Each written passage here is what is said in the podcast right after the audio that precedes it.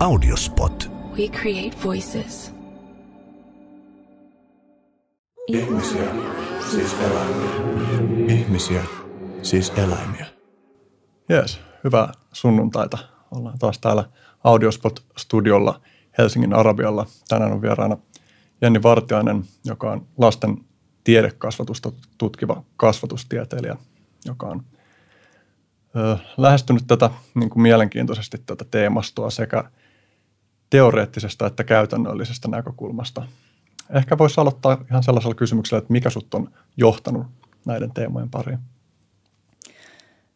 No tämän varhaisen tiedekasvatuksen pariin mä päädyin itse asiassa vahingossa. Niin kuin varmaan kaikki mahtavimmat asiat maailmassa tapahtuu onnellisten sattumusten seurauksena. Mä oon peruskoulutukseltani kemia- ja matika-aineenopettaja. Sinällään on siis aina ollut tosi kiinnostunut luonnontieteistä, matikasta ja ennen kaikkea siitä, että miten me saadaan niistä tehtyä kiinnostavia, että miten me saataisiin nuoret kiinnostumaan ja miten me saataisiin sellaista opetusta, että nuoret ymmärtäisivät, missä mun elämässä luonnontieteet ja matikka vaikuttaa. Ja kun mä valmistuin, niin mä innostuin sen verran tutkimuksen tekemisestä, että mä jäin sitten saman tien tekemään väitöskirjaa, eli en lähtenyt kouluun koskaan sitten yläkoulun tai lukio-opettajaksi. Ja mä aloitin mun väitöskirjani ihan eri aiheesta kuin mistä mä sitten lopulta väittelin. Mä aloitin tekemään väitöskirjaa molekyylikastronomiasta ja siitä, että miten me voitaisiin kemian ja fysiikan opetuksessa hyödyntää tällaista molekyylikastronomia lähestymistapaa. Eli opitaankin kemiallisia ja fysikaalisia prosesseja siitä näkökulmasta, että miten ne näyttäytyy meidän ihan perusruuanlaitossa. Köksä 2.0. Kyllä, nimenomaan. Ja että se, että me ymmärretään, että mitä siellä ruuassa tapahtuu, niin me pystytään silloin myös luomaan täysin uudenlaisia ruokalajeja ja me pystytään todella alkaa kikkailemaan niiden makumaailmojen ja tekstuurien kanssa, että siitä tulee jopa jo sellaista ruoanlaiton taidetta. Ja tämä oli ihan mieletön projekti. Mä ehdin pyörittää sitä pari vuotta ja siinä oli sitten totta kai yhteistyössä opettajia ja muita tutkijoita ja siitä tuli tosi kiinnostavaa dataa. Mutta sitten tuli tämmöinen aika luonnollinen tauko tähän mun väitöskirjan tekemiseen. Mä jäin siinä vaiheessa toista kertaa sitä äitiyslomalle – ja sitten vähän aikaa sillasten kanssa olin kotona ja sitten alkoi huomaamaan sen, että kuinka paljon pienet lapset kiinnittää huomiota ihan jokapäiväisiin luonnontieteellisiin ilmiöihin. Et siinä vaiheessa mun oma poika oli kaksivuotias ja tosiaan tyttö sitten just syntynyt ja kaksivuotias alkaa jo tosi paljon ihmettelemään ja kyselemään ja sitten alkoi huomaamaan sen, että että tämä lapsihan kyselee koko aika niin tämmöisiä asioita, mitä me voitaisiin lähteä yhdessä tutkimaan. Ja sitten kun olin tosiaan kuitenkin taustaltani kemiaopettaja ja paljon tehnyt sellaista tiedettä popularisoivaa toimintaa lasten kanssa aikaisemminkin, niin mä rupesin sitten oman pojan kanssa tekemään kaikkia pieniä tutkimuksia. Sitten alkoi ymmärtää sen, että mikä potentiaali tässä näinkin pienessä lapsessa on jo sellaisena tutkivana toimijana. Ja sitten kun mä palasin äitiyslomalta sitten takaisin väitöskirjan pariin, niin sitten alkoi tuntua siltä, että, että ehkä tämä molekyyligastronomia ei olekaan se, minkä parissa mä haluan jatkaa, vaikka niin mahtavaa se olikin. Että sitten mulla oli niin suuri palo mennä sinne, että mitä me voitaisiin näiden pienimpien kanssa tehdä. Ja onnekkaana sattumuksena sitten tuli siinä sellainen, että Helsingin yliopiston silloinen lumakeskus sitten päätti käynnistää tämmöiset pienten lasten tiedekerhot. Ja niihin sitten kutsuttiin mut mukaan ihan niin kuin suunnittelemaan ja toteuttaa sitä toimintaa. Ja siinä sitten syttyi se ajatus, että jospas se mun väitöskirja-aihe vaihtuisikin ja se alkaisi käsittelee tätä pienten lasten tiedekasvatusta. Ja niinhän siinä sitten kävi. Hmm. Miten sä päädyit alun perin sitten tuolle kemia- ja matikka aihealueelle? Mä oon aina tykännyt ratkoa ongelmia. Siis mä oon ollut semmoinen, että mä oon tykännyt aina ty- kaiken maailman ristikoit ratkaista ja kaikenlaisia pelejä, missä ongelmanratkaisu on tarvittu ja rakastan tehdä palapelejä vieläkin ja kaikkea sellaista niin kuin perusongelmanratkaisua ja jotenkin se oli sitten sitä, että matikka on aina ollut mulle. No toisaalta se on ollut helppoa ja toisaalta siinä on päässyt toteuttaa sitä sellaista perusintoa tehdä ongelmanratkaisua. Ja sitten kemiassa sama juttu, että siinä sitten päästiin vielä jotenkin askel lähemmäs semmoista, että pääsi ihan tekemällä myös ratkomaan erilaisia ongelmia, että kun saisit kokeellisen työskentelyn sinne mukaan ja mulle sanoi jo yläasteella mun aivan ihana matikaopettaja, kun mä silloin sitten tykkäsin kavereita auttaa tosi paljon myös siinä matikassa, jotka sitten vähän kaipas siihen apuun, niin se sanoi mulle silloin jo, että Jenni, susta tulee isona vielä matikan opettaja. Ehkä tämä lähti toteuttaa itteensä sitten tämä toteamus. Hmm. Jossain oli, äh, kuuntelin usein sun haastatteluja ja luin kaikenlaisia artikkeleita, niin puhuit siitä, että luonnontieteet ei kauheasti kiinnosta niin kuin nuoria. Joo, siinä on ihan maailmanlaajuinen haaste tällä hetkellä, tai ainakin länsimaisessa tutkimuksessa vahvasti nousee esille se, että nuoret ei vaan halua hakeutua luonnontieteiden opintojen pariin. Ne koetaan usein, että ne on tosi kaukana arkielämästä ja luonnontieteissä on vahvasti tällainen siirtymävaikutushaaste, että usein se, mitä tehdään siellä luonnontieteiden tunnilla, kemian luokassa, fysiikan luokassa, niin ne ilmiöt jää sinne – että niitä ei pystytä sitten siltaamaan sinne, että missä tämä sama ilmiö, mitä me ollaan tutkittu täällä luokassa, niin näkyykin sitten ihan mun perusarkisessa elämässä. Ja Suomessa meillä etenkin näyttäytyy tämmöinen haaste, että meillähän kuitenkin verrattain meidän nuoret on melko osaavia luonnontieteiden parissa, kun vertaillaan muihin OECD-maihin. Mutta sitten se kuitenkin kiinnostus jatkaa niiden parissa opintoja, niin se on yksi OECD-maiden melkein heikoimpia. Tämä on aika yllättävääkin, että Suomessa vielä erityisesti. Joo, se, se on semmoinen asia, mihin ehdottomasti pitäisi kiinnittää enemmän huomiota, että miten myös saataisiin sitten se innostus ja kiinnostus näitä aineita kohtaa syttymään ja ennen kaikkea pysymään yllä. Ja kuitenkin kun me katsotaan näitä meidän tämänhetkisen maailman haasteita, mitä on, niin ne vääjäämättä vaatii sen, että siellä on oltava myös luovasti ajattelevia, luonnontieteisiin suuntautuneita ihmisiä ja jotka pystyy tämmöiseen tieteen alat ylittävään yhteistyöhön ja ongelmanratkaisuun. Itse asiassa se on hyvinkin luova, mitä tämä tulevaisuuden haasteet luonnontieteiden alalla tulee vaatimaan. Ja se, että me saataisiin vielä näyttäytymään se sinne nuorille päin, että, tämä ei ole mitään sellaista stereotyyppistä, missä sä pakerrat yksinäs kammiossa monta vuotta jonkun koeputken kanssa, vaan että se on todella sosiaalista, luovaa, yhteistyötä vaativaa. Niin toi niin kuin jotenkin tuntuu yllättävältä sen takia, että, että Suomi kuitenkin mielletään tosi insinöörimaana, joka luulisi olevan tavallaan yhteensopivaa ton kanssa, mutta... Kyllä, se, siinä on pieni, pieni ristiriita olemassa.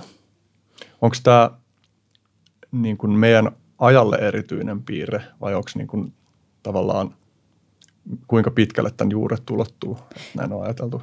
Tämän juuret ulottuu kyllä melko pitkälle, että ei ole missään tapauksessa tuore ilmiö kyseessä, että, että nuorilla on haasteita innostua luonnontieteistä. Ja mä melkein uskaltaisin väittää, että me ollaan alettu ottaa askeleita siihen suuntaan, että me ollaan alettu ymmärtää enemmän sitä, että mihin suuntaan sitä opetusta pitäisi ehkä siirtää. Ja toisaalta myös totta kai kaikki nämä nykyteknologian tuomat mahdollisuudet ihan tämmöiseen niin kuin havainnollistamiseen ja että me saadaan tuotua visuaalisuutta enemmän vaikka sinne luonnontieteiden puoleen, missä tavallisesti pitää hyvinkin abstrakteja ilmiöitä pystyy omassa päässänsä kuvittelemaan, niin me saadaan sinne lisää visuaalisuutta ja sellaista, mikä havainnollistaa – oppijalle paremmin sitten on kyseessä sitten atomit, molekyylit, voimat, jotain sellaista, mitä me ei vaan voida nähdä. Niin mä uskon, että me ollaan menty meidän opetuksessa vahvasti siihen suuntaan, että siihen kiinnostukseen, innostukseen, motivaatioon kiinnitetään huomattavasti enemmän nykyään huomiota. Ja sun työn ytimessä tavallaan onkin niin kuin rakentaa sitä perustaa sille, että, että jo ennen koulua kultivoitaisiin semmoista niin kuin ihmettelevää ja kysyvää asennetta.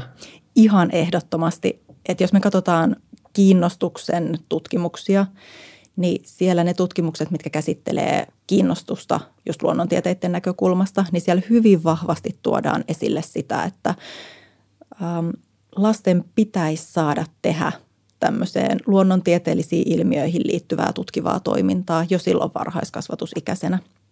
Et siihen on toisaalta syynä se, että lapsi alkaa hyvin aikaisin kuitenkin rakentaa sitä omaa identiteettiänsä. Kuka mä oon, mistä mä oon kiinnostunut. Ja jos lapselle ei silloin varhaiskasvatusikäisenä anneta mahdollisuutta kiinnostua luonnontieteistä ja tutkivasta toiminnasta, niin silloinhan se ei myöskään siihen omaan äh, kehittyvään identiteettiin pääse liittymään. Eli se on siinäkin tapauksessa hyvin tärkeää, että siinä missä me esitellään lapselle kaikkea mahdollista, mistä tässä maailmassa voi olla kiinnostunut, on se liikuntaa tai musiikkia tai taiteita tai mitä tahansa muuta, niin se luonnontieteet ja tutkiminen pitäisi olla siellä se yksi, yksi dimensio. Mutta sitten taas toisaalta siellä on myös semmoinen argumentti, että lapsihan luonnostaan on hyvin tämmöinen tutkiva. Ja jokainen, joka lasten kanssa on joskus ollut tekemisissä, niin tunnistaa hyvin sen ilmiön, miten lapset kyselee, ihmettelee, ne kokeilee. Mitä, mitä tälle ilmiölle voi tehdä? Ihan vaikka tuommoinen klassinen esimerkki, missä lapsi kaataa vahingossa vaikka lasillisen vettä pöydälle. Ja jos siihen ei yksikään aikuinen ryntää heti sitä pyyhkimään pois, niin todennäköisesti lapsi alkaa sitä vettä siinä pöydällä – ihmettelee, kokeilee vähän sormen päällä, mikä hän tämä on. Ja sen jälkeen ehkä ruvetaan vähän lätsyttää sitä kovempaa, katsotaan miten vesi alkaa lentämään ja ehkä jossain vaiheessa aletaan hilaamaan sitä vesiläikkää kohti sit pöydän reunaa ja katsoa, että mitä nyt tapahtuu. Ja tavallisesti, jos siihen tulisi toisia lapsia mukaan, niin aika nopeasti he kiinnostuu siitä, että mitä sä teet. Ja tämä ensimmäinen lapsi alkaa ehkä jakamaan niitä omia – havaintojansa silleen, että kato, tälle voi tehdä näin ja sitten vähän lätsäläs lätsiä kohti pöydän reunaa, tip, tip, tip. Ja toinen lapsi tulee ja toistaa todennäköisesti nämä perässä. Ja jos me ajatellaan tutkimisen prosessia, niin hyvin pelkistettynä toihan on just se, mitä myös tutkijat pyrkii tekemään ihan oikeassa tutkimuksessa. Eli löydetään joku kiinnostava ilmiö, lähdetään tekemään havaintoja siitä. Sen jälkeen miettii, että mitä me saadaan aikaiseksi, kun me vähän manipuloidaan tätä ilmiötä jollain tavalla. Sen jälkeen me jaetaan tieto muille tutkijoille, jotka tulee sitten mahdollisesti ja todentaa ilmiötä, ehkä tuo siihen jotain lisää. Eli lapsella on hyvin vahva semmoinen luontainen tutkimisen prosessi olemassa jo siinä omassa toiminnassansa, niin sehän on mitä mahtavin aikaikkuna tuoda sinne mukaan sitten vielä sitä ihan tarkoituksenmukaista ohjaamista, että miten se tieteellinen ajattelu lähtee kehittymään.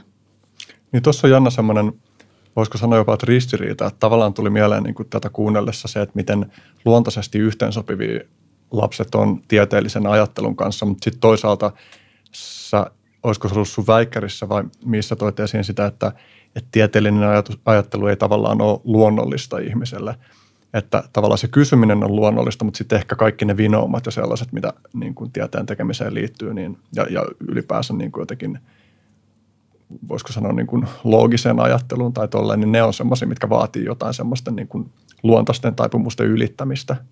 Kyllä, e, jos tutkimuksia katsotaan, niin siellä nimenomaan painotetaan sitä, että tieteellinen ajattelu ei ole sellainen, mikä kehittyy lapsen kasvaessa – ja sitä täytyy lähteä ohjaamaan. Ja mitä aikaisemmin sitä aletaan ohjaa sinne oikeille raiteille, niin sen sitten helpommin se sieltä kehittyy.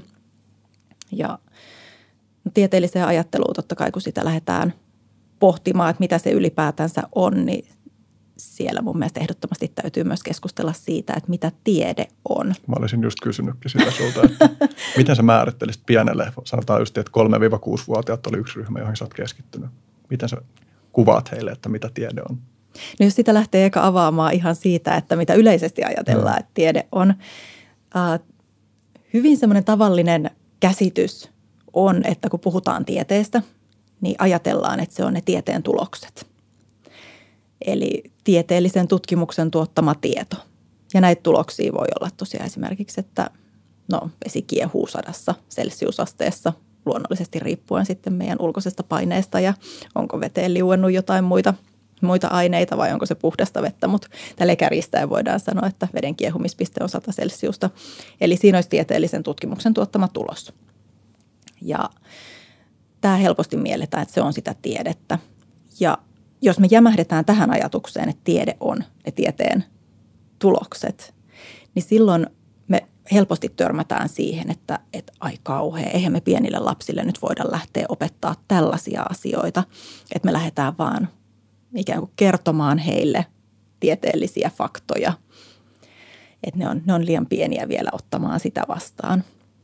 Mä kyllä tosin väitän, että lapset eivät välttämättä nyt ole liian pieniä ottamaan niitä vastaan muutenkaan, mutta ehdottomasti siinä täytyy olla pääasiassa aivan muut tieteen osa-alueet.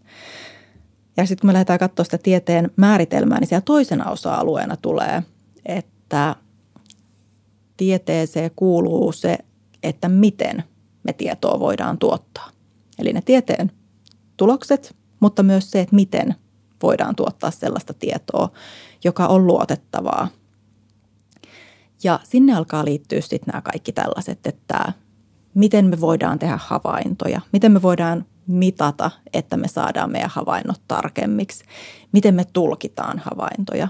Ymmärretään tulkinnan myös tämmöinen subjektiivisuus, että vaikka meillä on täysin sama data, jonka eri tutkijat on kerännyt, niin ne tulkinnat siitä samasta datasta voi kuitenkin olla hyvinkin erilaisia riippuen siitä, että minkä tieteen alan näkökulmasta me sitä dataa katsotaan tai mistä teoreettisista viitekehyksistä.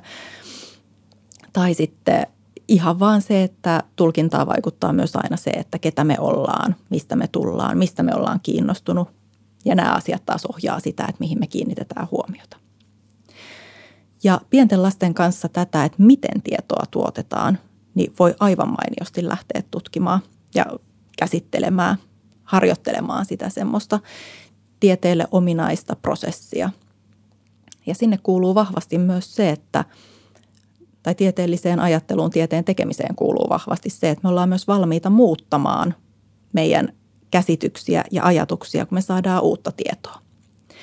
Ja mun mielestä tieteen historia on aivan mielettömän kiehtovaa just sen takia, että siellä, siellä näkyy niin mahtavia esimerkkejä siitä, että me ollaan hyvinkin suuria asioita jouduttu muuttamaan, kun me ollaan saatu lisää tietoa.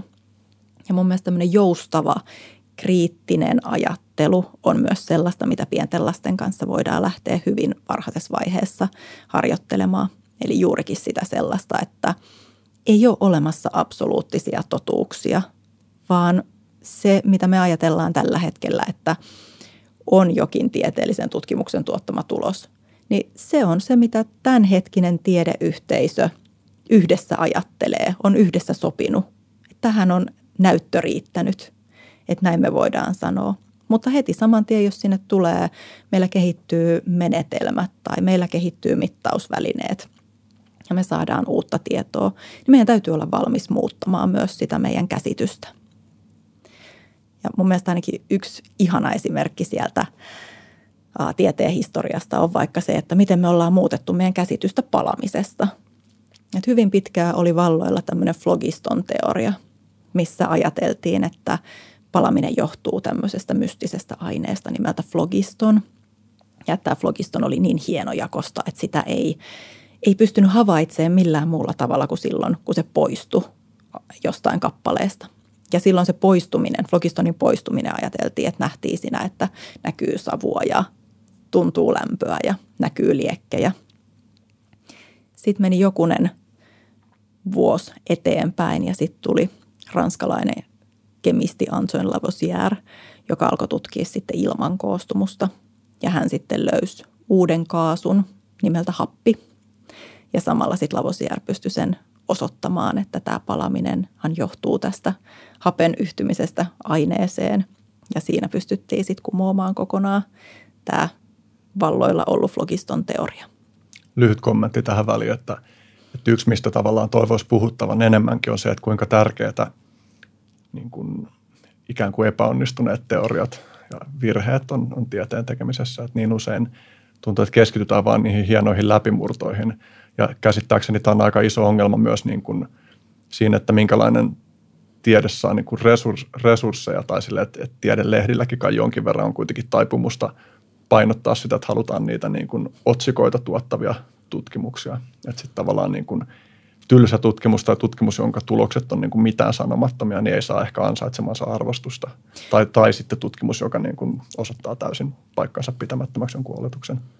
Kyllä, ja tämä on semmoinen, mistä me ollaan paljon kollegoiden kanssa yliopistolla puhuttu, että pitäisi saada enemmän myös niitä tutkimusartikkeleita täysin pieleen menneistä kokeiluista, koska ne, ne voi myös toisaalta sit kehittää tutkimusmenetelmiä ja ne voi kehittää niitä ajatuksia eteenpäin ihan uudenlaisella tavalla kuin se, että me aina raportoidaan vaan nämä menestystarinat. Ja silloin myös sieltä helposti tulee ulospäin semmoista kuvaa, että tiede on yhtä semmoista.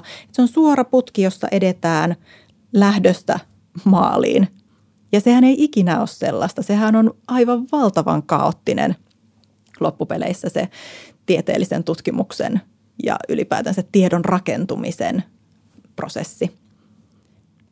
Joo, tuossa niin kuin varmaan esimerkiksi se, että saataisiin tutkimusten ennakkorekisteröinti enemmän standardiksi, niin olisi aika iso juttu, että sitten tulisi julkaistua myös niitä ei niin innostavia tuloksia tavallaan.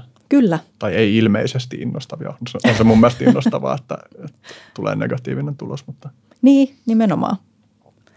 Joo, ja sitten kun tosiaan mietitään sitä tieteen määritelmää hetki vielä, niin sitten mm. sinne kuuluu vielä mun mielestä se ehkä kaikista kiehtovin kolmas osa-alue, mikä on sitten se, että kun me ollaan jonkun tieteellisen prosessin kautta tuotettu tiettyjä tuloksia, niin sitten se kolmas osa-alue on se, että miten me otetaan ne hyötykäyttöön meidän yhteiskunnassa.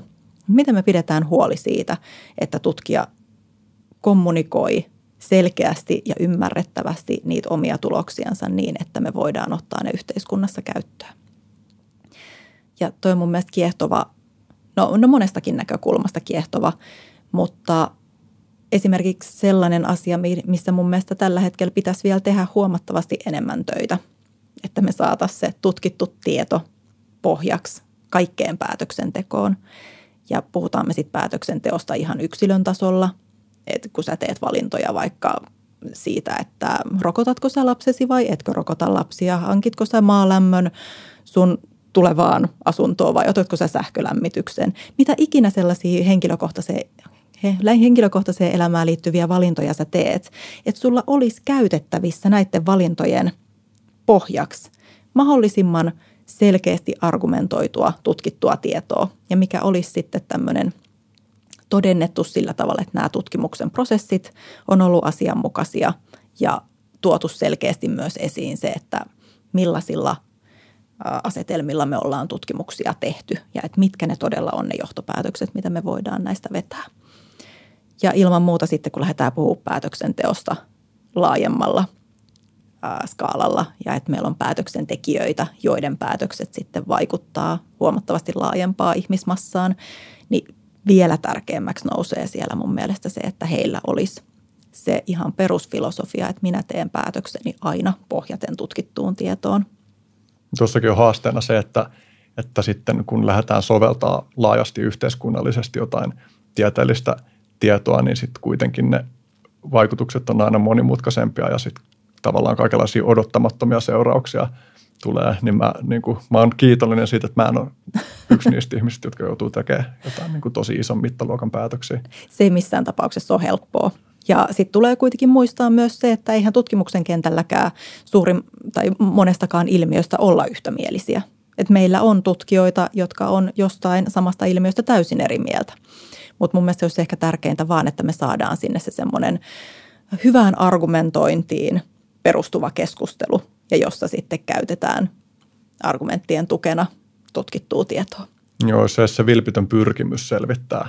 Kyllä. Että mitä asioista on tiedettävissä, mutta sitten tietysti on hirveän ymmärrettävää, että kuinka helposti ihmisiin puree semmoinen yltiö yksinkertaistava, koska se taas vetoo johonkin meidän semmoiseen tarinapuoleen, joka kaipaa sitä niin kuin semmoista maailman selkeyttä ja niin kuin, että se kaikki hähmäisyys ja vaikeasti hahmotettavuus, niin kuin, se ei ole tavallaan houkuttelevaa suurille ihmismassoille ehkä. Nimenomaan. Se, se on äärimmäisen vaikea tehtävä. Ja mun mielestä sen takia se on just tärkeää, että me muistetaan, että siellä tieteessä on se kolmas osa-alue vielä, että miten tätä käytetään hyväksi yhteiskunnassa ja miten me toisaalta myös jatkuvasti kiinnitetään huomiota siihen, että millä tavalla me vaikka tutkijat tuodaan sitä meidän omaa tutkimustietoa esille ja kuinka paljon sitä voi ikään kuin sitä sanomaa yksinkertaistaa ilman, että siitä sitten – tipahtaa pois jotain hyvin oleellista. Tuossa niin sovellettavuuspuolessa, niin jos miettii yksilötasolla, niin vaikka ravinto esimerkiksi on sellainen aihe, että en mä nyt ole mitenkään kauhean syvästi perus, perehtynyt ravitsemustieteeseen, mutta mun käsitys on silti se, että se niin vähän päivittyy koko ajan, että, että mikä on se niin kuin käsitys siitä, että mikä on terveellistä ja hyvää ravintoa, että just liittyen vaikka rasvoihin. Mm. Siis sitä on miettinyt, niin kuin, että miltä pohjalta, pystyykö mä hahmottaa sitä, että miltä pohjalta mä teen niin kuin mun päätöksiä, että minkä verran ne – tieteelliset niin kuin, käsitykset vaikuttaa ja minkä, perä, minkä verran se on taas jotain ihan fiilispohjasta. Ja se, niin kuin, että, että kuinka vaikea on edes hahmottaa sitä, että, että mihin mun päätökset perustuu tässä, niin on On. hankala. On. Ja se, sehän on ihan tällainen elinikäisen oppimisen prosessi, mm. mitä koko aika joutuu tällaisten asioiden kanssa käymään, että ei, ei sitä voi ajatellakaan, että missään vaiheessa olisi valmis ikään kuin täysin silleen, että minä perustan kaikki päätökseni tieteelliseen tietoon, osaan arvioida niitä ja hankkia, hankkia sitä tietoa. Mutta mun mielestä se on vaan sellainen, mihin kannattaa, kannattaa huomiota aktiivisesti myös kiinnittää.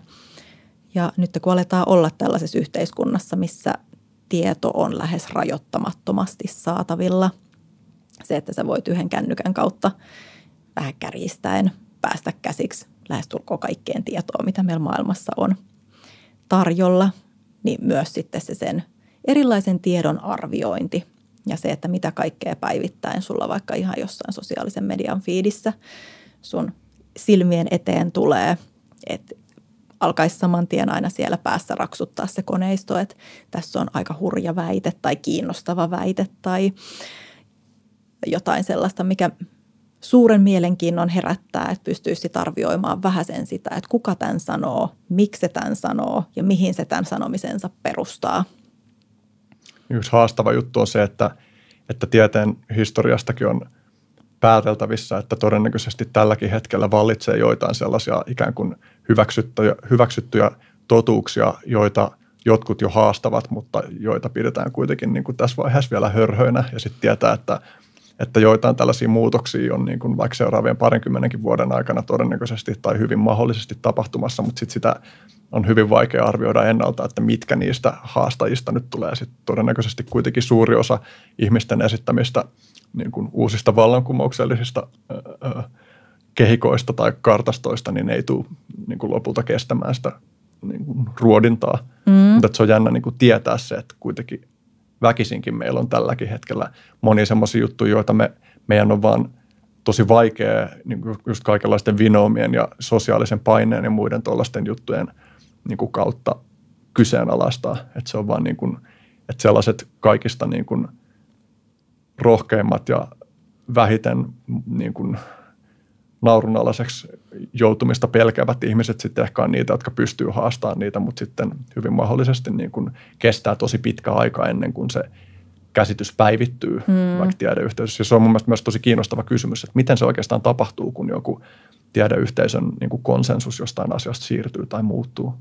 Kyllä, toi on äärimmäisen kiinnostavaa, äärimmäisen monimutkaista. Et miettii ihan sitä sitä hetkeä, kun alettiin kyseenalaistaa sitä, että onko maapallo litteä. Eihän se helppo ollut. Siellä henkiäkin taisi ihmisiltä lähteä silloin. Et nykyään ehkä taidetaan olla vähän vähemmän brutaalissa, mutta ei ehkä se yhtään helpommassa tilanteessa. Et kyllähän ihmisillä on hyvin vahva taipumus pitää kiinni siitä, mihin, mihin ikään kuin on uskonut tai minkä on pitänyt totuutena, vaikka se myös olisi ihan tutkijaprofiililla, jonka täytyisi tai tulisi periaatteessa omata kyky siihen ajatteluun, että mun pitää olla valmis myös muuttamaan mun vanhoja näkemyksiäni siinä vaiheessa, jos sieltä tulee uutta evidenssiä. Ei missään tapauksessa simppeli, simppeli kysymys toi. Me ei oikeastaan vielä päästy siihen, että miten lapsille määriteltäisiin tiede. Joo. Äh, pienten lasten tapauksessa mä itse tukeudun sellaisiin tutkimuksiin, jotka sanoo, että ehdottomasti se tieteen prosessi, miten me voidaan saada tietoa. Ja se lähtien siitä, että me lähdetään harjoittelemaan tällaisia ihan perustavanlaatuisia tutkimisen taitoja. Ja nämä tämmöiset ihan perustavanlaatuiset tutkimisen taidot on esimerkiksi sitä, että miten mä teen havaintoja – ja havaintojen tekeminen tieteellisessä mielessä on sitä, että miten me jostain kohteesta kerätään tietoa meidän aistien avulla. Ja pienten lasten tapauksessa se lähtee ihan siitä, että me harjoitellaan kuvailemaan eri aistihavaintoja, joita me saadaan jostain tietystä kohteesta. Me voidaan kuvailla, miltä jokin asia näyttää tai miltä se kuulostaa tai miltä se tuntuu. Ja pikkuhiljaa lähdetään ohjaa sitä lapsen havainnon prosessia siihen, että – sieltä ei enää tuukkaa sitä, että tämä näyttää samalta kuin pureskeltu Angry Birds-purkka, vaan että mennään kohti sellaista, sellaista havaintoa, joka voidaan objekti, objektiivisesti ymmärtää, että jokainen havaitsija voi tehdä sen saman havainnon ja kuvailla sitä samalla tavalla. Ja se sinällään on jo pienelle lapselle tosi haastavaa ja iso prosessi, minkä he oppii siinä, kun lähdetään näitä havaintoja tekemään. Ja se vaatii myös osaltaan sitä, että me pystytään luoda sellainen tilanne, jossa me voidaan kiinnittää meidän huomio siihen samaan kohteeseen, mitä me havainnoidaan. Että tämä meidän maailmahan sinällään on hyvin kompleksinen ja täällä jatkuvasti tapahtuu erilaisia ilmiöitä. Ja jos me pyydetään lasta havainnoimaan vaikka lasillista vettä, niin lapsi pystyy jo siitä lasillisesta vettä lähteä tekemään niin erilaisia havaintoja. Hän saattaa huomata, että jos hän vie sormen sinne lasin taakse, niin se sormi näyttääkin erilaiselta siitä veden, veden läpi katottuna. Tai sitten lapsi saattaa havainnoida sitä veden pintaa tai lapsi saattaa havainnoida astian muotoa tai miten se vesi ottaa siellä astiassa aina, aina sen astian muodon. Miten ehkä se lasi heijastaa valoa. Eli myös se, että me pystytään rajaamaan se lapsen mielenkiinto ensin johonkin vähän rajantumpaan ilmiöön, mikä sillä sillisessä vettä vaikka näkyy. Ja sen jälkeen me pystytään lähteä sitä tieteellistä ilmiöä just sen havainnon takana lapselle havainnollistaa sitten ihan niin, että lapsi pääsee konkreettisesti itse tutkimaan, kokeilemaan, manipuloimaan, mitä tällä ilmiöllä voi tehdä. Eli miten sä määrittelisit pienelle lapselle, joka kysyy, että mitä on tiede, jos yhdellä virkkeellä pitäisi kertoa? Apua. Tämmöinen yhden virkkeen, yhden virkkeen tiivistys on aina hyvin, hyvin haastava. Jos yhden virkkeen tiivistys on helpompi silleen ilman ikärajoitusta, niin voit kokeilla lähteä siitäkin. Musta on kiinnostavaa, että miten ihmiset määrittelee tällaisia tavallaan, tavallaan niin kuin peruskäsitteitä, niin kuin tiede. Mikä se niin kuin oma kiteytys siitä on? Tiede on jotain sellaista, jossa – me lähdetään havainnoimaan jotain kiinnostavaa ilmiötä siten, että me saadaan siihen havainnointiin myös mukaan muita ihmisiä. Mä haluan painottaa aina, että mun mielestä tieteessä on tärkeää se, että sitä ei koskaan tehdä yksin, vaan sitä tehdään alusta asti mahdollisimman kiinteässä vuorovaikutuksessa muiden kanssa. Me päästään tekemään niitä havaintoja, mahdollisesti tarkentaa niitä erilaisten, on ne sitten mittauksia tai ottamalla erilaisia näkökulmia niiden kautta. Ja se, että me käydään jatkuvaan sitä vuoropuhelua, mitä me, mitä me voidaan tästä ilmiöstä havaita. On se sitten luonnontieteellinen ilmiö, on se humanistisiin tieteiden aloihin kuuluva ilmiö, ihan mikä tahansa tutkittava ilmiö. Ja sen jälkeen pyritään sen meidän vuoropuhelun kautta aikaisempaa tietoon perustuen saada jonkunnäköinen – konsensus siitä aikaiseksi, että mitä me ollaan tässä yhdessä havaittu. Tämä on ikään kuin mun se ajatus siitä, että mitä, mitä hyvin pelkistetysti mm. tiede Pit, on. Pitkä virke. On. mm, Tuossa niin varmaan jollekin voi herätä niin kuin ajatuksena, tai voi herätä sellainen protesti mielessä, että, että kyllähän sitä yksinään jossain kopissa asioita tutkivia ihmisiä on, mutta että nekin tavallaan sitten asettuu, että vaikka heidän – joku ihminen voisi tehdä niin kuin periaatteessa kymmeniä vuosia tutkimustyötä itsekseen ja vaikka niin kuin kuolla julkaisematta niitä ja sitten ne löydettäisiin jälkeenpäin, mutta tieteen näkökulmastahan se silti asettuu osaksi sitä jatkumoa ja yhteisöä tavallaan. Kyllä. Ja toki voi tehdä tällaisen ilman muuta, että kymmenen vuotta yksikseen tutkii jotain, mutta mä väitän, että se on huomattavasti tehokkaampaa, että mahdollisimman aikaisessa vaiheessa lähdetään jonkunnäköiselle yhteisölle jakamaan niitä, että missä mä menen tällä hetkellä – koska sitten sieltä voi avautua myös sellaisia näkökulmia, mitä ei sitten välttämättä yksikseen pysty tuottamaan. Mä veikkaan, että sellainen ilmiö on myös olemassa, että, että ihmisillä on jonkin verran taipumusta olla vähän niin kuin ilonpilaaja uusia ideoita kohtaan. Ainakin mä huomaan itsessäni sellaista, että mä oon niin, kuin niin kriittinen, että sitten joskus niin kuin, mä huomaan, että kun joku ihminen hehkuttaa mulle jotain hienoa visiotaan, niin mä oon niin kriittinen, että se tuntuu jo lannistavalta. Ja sitten mulla tulee semmoinen fiilis, että, että jos toi ihminen ei olisi – hehkuttanut tätä juttua mulla, niin voi olla, että se niin kuin etenisi jotenkin sulavammin sen kanssa eteenpäin.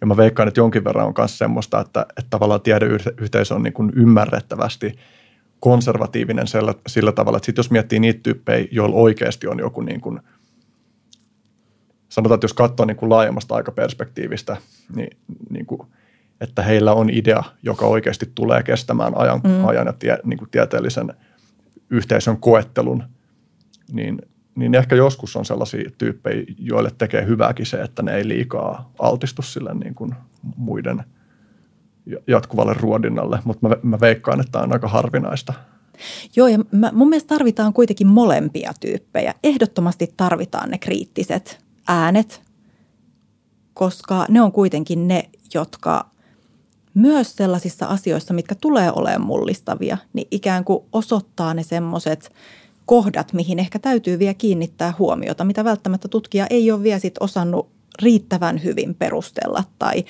mikä vaatii ehdottomasti vielä lisätutkimusta. Eli joka ikinen hyvä läpimurto vaatii sen, että siellä on ollut joku todella kriittinen sitä tarkastelemassa. Mutta niin kuin itse sanoin, niin totta kai se vaatii myös sen, että varsinkin ihan siellä alkumetreillä sulla on jonkunnäköinen tuki siihen, että joku tsemppaa siellä eteenpäin, että hei toi kuulostaa tosi hyvältä, että nyt, nyt vaan paina, paina eteenpäin siellä. Et voi, voi toki olla mahdollista, että sitten joku ehkä siellä – voisi lannistua heti niillä ensimmäisillä metreillä, mutta kriittisiä mm. ääniä tarvitaan ihan aina. Se on mielenkiintoista myös, että on joitain sellaisia niin kuin esimerkkitapauksia ihmisistä, jotka on kehittänyt jonkun mallin tai teorian, joka on saavuttanut niin kuin semmoisen jonkinlaisen tiedeyhteisön hyväksynnän ja jotka on sitten loppuelämänsä käyttänyt se, siihen niin kuin disprove, mikä se nyt on, osoittaa, tai niin kuin osoittaa vääräksi sen mm. oman mallinsa. Kyllä, joo. Niitä myös on olemassa. Mut mä, mulla oli niin kuin kielen tai mielen päällä joku ihan tietty esimerkkitapaus, mutta mä en nyt saa vaan kuollaksenikaan päähän, että kuka se oli. Joku 1900-luvun alun tapaus, mutta ehkä sen voi antaa vaan mennä. Ehkä se tulee mieleen vielä. Öö, hyväksytäänkö me, että tässä vaiheessa yhden virkkeen tiivistelmää lapsille siitä, mitä tiede on, ei ole tulossa? Sitä ei ole ehkä nyt tulossa, sitä mm. yhden virkkeen tiivistelmää. Mun mielestä on aina ehkä kiinnostavampaa lasten kanssa muutenkin lähteä lähestyä sitä siitä näkökulmasta, että mitä he ajattelee, että tiede on. Tai mitä he ajattelee siitä, että millainen tyyppi tutkija on. Koska kun me katsotaan taas tutkimuksia lapsista ja miten he käsittää tutkijan, niitä on tehty – jonkun verran tällaisia tutkimuksia, niin siellä jossain määrin vielä kymmenisen vuotta sittenkin tehdyissä tutkimuksissa näkyy vahvasti se semmoinen käsitys siitä, että tutkija on äh, iäkäs, tutkija on miespuoleinen, tutkijalla on aina valkoinen takki päällä ja tutkijalla esimerkiksi usein heidän lasten tutkijaprofiileilla myös on sitten silmälasit – ja mun mielestä se on jotenkin tosi tärkeää lasten kanssa lähteä murtaa tällaisia hyvin stereotyyppisiä ajatuksia siitä, että kuka voi olla tutkija tai millainen tutkija on. Ja se on kanssa yksi semmoinen syy, miksi mä lähestyn lasten kanssa näitä tutkimuksia aina hyvin vahvasti semmoisesta leikkimaailmapedagogiikasta käsin ja sellaisesta pedagogiikasta, että silloin kun lasten kanssa tehdään tutkimuksia, niin he ottaa tutkijan roolin itse – Eli että siihen leikkiin kuuluu hyvin vahvasti se sellainen, että tässä leikissä sinä olet tutkija ja sinä saat itse lähteä päättää sitä, että mitä sun tutkijan rooliin kuuluu millaisia varusteita sun tutkijalla on. Ja sitten me lähdetään toisaalta yhdessä harjoittelemaan sitä sellaista, sellaista ajattelua, mikä ideaalisti tutkijalla voisi olla, mitkä liittyy just tällaiseen tieteen prosessin tekemiseen, tieteelliseen ajatteluun, mutta myös sit sitä, että – tutkija ei ole tietyn näköinen, tutkija ei ole tietyn ikäinen. Ja että tutkijalla voi olla hyvin erilaisia ylipäätänsä sellaisia luonteen piirteitä, että tutkijan ei aina tarvitse olla hyvin semmoinen introvertti, mikä tavallisesti myös liitetään stereotyyppiseen tutkijakuvaan, vaan että hän voi olla hyvinkin ulospäin suuntautunut ja kiinnostunut myös paljon paljon muista asioista kuin siitä juuri omasta tutkimusaiheestansa. Niin mun mielestä sitä on kaikista kiinnostavin tosiaan lähteä siitä näkökulmasta, että miten lapset mieltää tutkimisen ja tutkijana olemisen. Hmm. Niin oikeastaan tästä vastauksesta tuli mieleen, että, että tiede loppujen lopuksi on aika vaikeasti ymmärrettävä niin kuin asia, jos sen yrittää määritellä. Ja just ymmärrän hyvin, että minkä takia tuollaisen niin kuin käytännöllisemmän lähestymistavan kautta alkaa pikkuhiljaa saada niin kuin ehkä sellaista hahmotusta siitä, että voisiko sanoa, että se on myös jonkinlaista niin kuin implisiittistä oppimista sen suhteen, että mitä tiede on, minkälaisia mm-hmm. asioita tiede on, miten, minkälaisin tavoin tiede ilmenee. Kyllä. sen sijaan, että se olisi joku niin kuin helposti kiteytettävä juttu. Nimenomaan. Kun puhutaan sen havainnoin, niin kuin havainnoinnin keskeisyydestä tieteellisessä niin kuin ajattelussa tai tieteellisessä tavassa katsoa maailmaa, niin mitä tapahtuu, tai kun mietin niin kuin sitä, että, että miten havainnointikyky kehittyy, mitä siinä oikeastaan tapahtuu, kun ihminen kehittyy paremmaksi havaintojen teossa? No siinä, siinä ehkä just lähtee kehittyä tämmöinen kyky tehdä systemaattisia havaintoja – Eli se, että meidän havainnonteko ei ole sellaista, että mihin me nyt satutaan huomiomme kiinnittämään ja lähdetään tukeutumaan sitten yksinomaan näihin havaintoihin, vaan se, että me opitaan siihen, että me systemaattisesti, järjestelmällisesti tehdään niitä havaintoja ja että me osataan siinä järjestelmällisessä havainnon teossa myös jo ottaa niitä eri näkökulmia huomioon. Ja sitten vasta kun meillä on riittävä määrä havaintoja tehty, niin me voidaan olla siinä vaiheessa, että me tehdään tulkinta – ja tulkintahan periaatteessa sitten on se, että millä me selitetään sitä, että mistä nämä meidän havainnot johtuu. Joku ihan niinkin yksinkertainen kuin, että jos me katsotaan ikkunasta ulos ja me nähdään puun oksa ikkunasta ja me huomataan, että se oksa liikkuu, niin me voidaan hyviäkkiä tämän meidän havainnon perusteella, että oksa liikkuu, tehdä tulkinta, että no ulkona tuulee. Mutta jos se meidän havainnointi jää vaan siihen hyvin yksipuoliseen havainnon tekoon, että me huomataan, että se oksa liikkuu, niin meiltä saattaa mennä ohi sellaiset havainnot, että siinä puussa saattaa hyppiä orava ja että se orava on just hypännyt siitä oksalta pois, minkä takia se oksa sitten liikkuu sen oravan painon vuoksi, eikä suinkaan sen takia, että ulkona tuulisi. Tämmöinen hyvin kärjistetty yksinkertainen esimerkki siitä, että miten meidän ensimmäiset havainnot ei välttämättä aina riitä siihen, että me saadaan tehtyä oikea tulkinta siitä tilanteesta se oli myös hyvä se esimerkki, jota sä oot useita kertoja ö, ottanut liittyen siihen, että minkälaiset, minkälaisia kysymyksiä on mielekästä käsitellä pienten lapsien, lasten kanssa, niin se sateen, ö, sateenkaari. Joo, joo, ehdottomasti ja lasten kanssa ylipäätänsä sen harjoittelu, että mitkä on ne kysymykset, mitä me voidaan tutkia tieteellisestä lähtökohdasta. Ja se, että kun lapset kyselee kysymyksiä ihan valtavan määrän, pieni lapsi on oikein ihmettelyn mestari. Ja no eräs tutkimus sanoo, että 3-5-vuotiaat lapset kysyy keskimäärin 107 kysymystä yhden päivän aikana.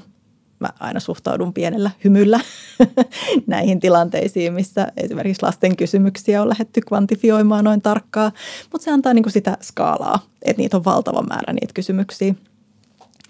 Ja pieni lapsi ei sinällään osaa vielä sitä kysymyksen muotoa asettaa niin, että siellä haetaan juuri johonkin tietynlaiseen kysymykseen vastausta, vaan että usein se menee semmoiseen miksi muotoon, vaikka miksi tuo sateenkaari ilmestyy tuonne taivaalle.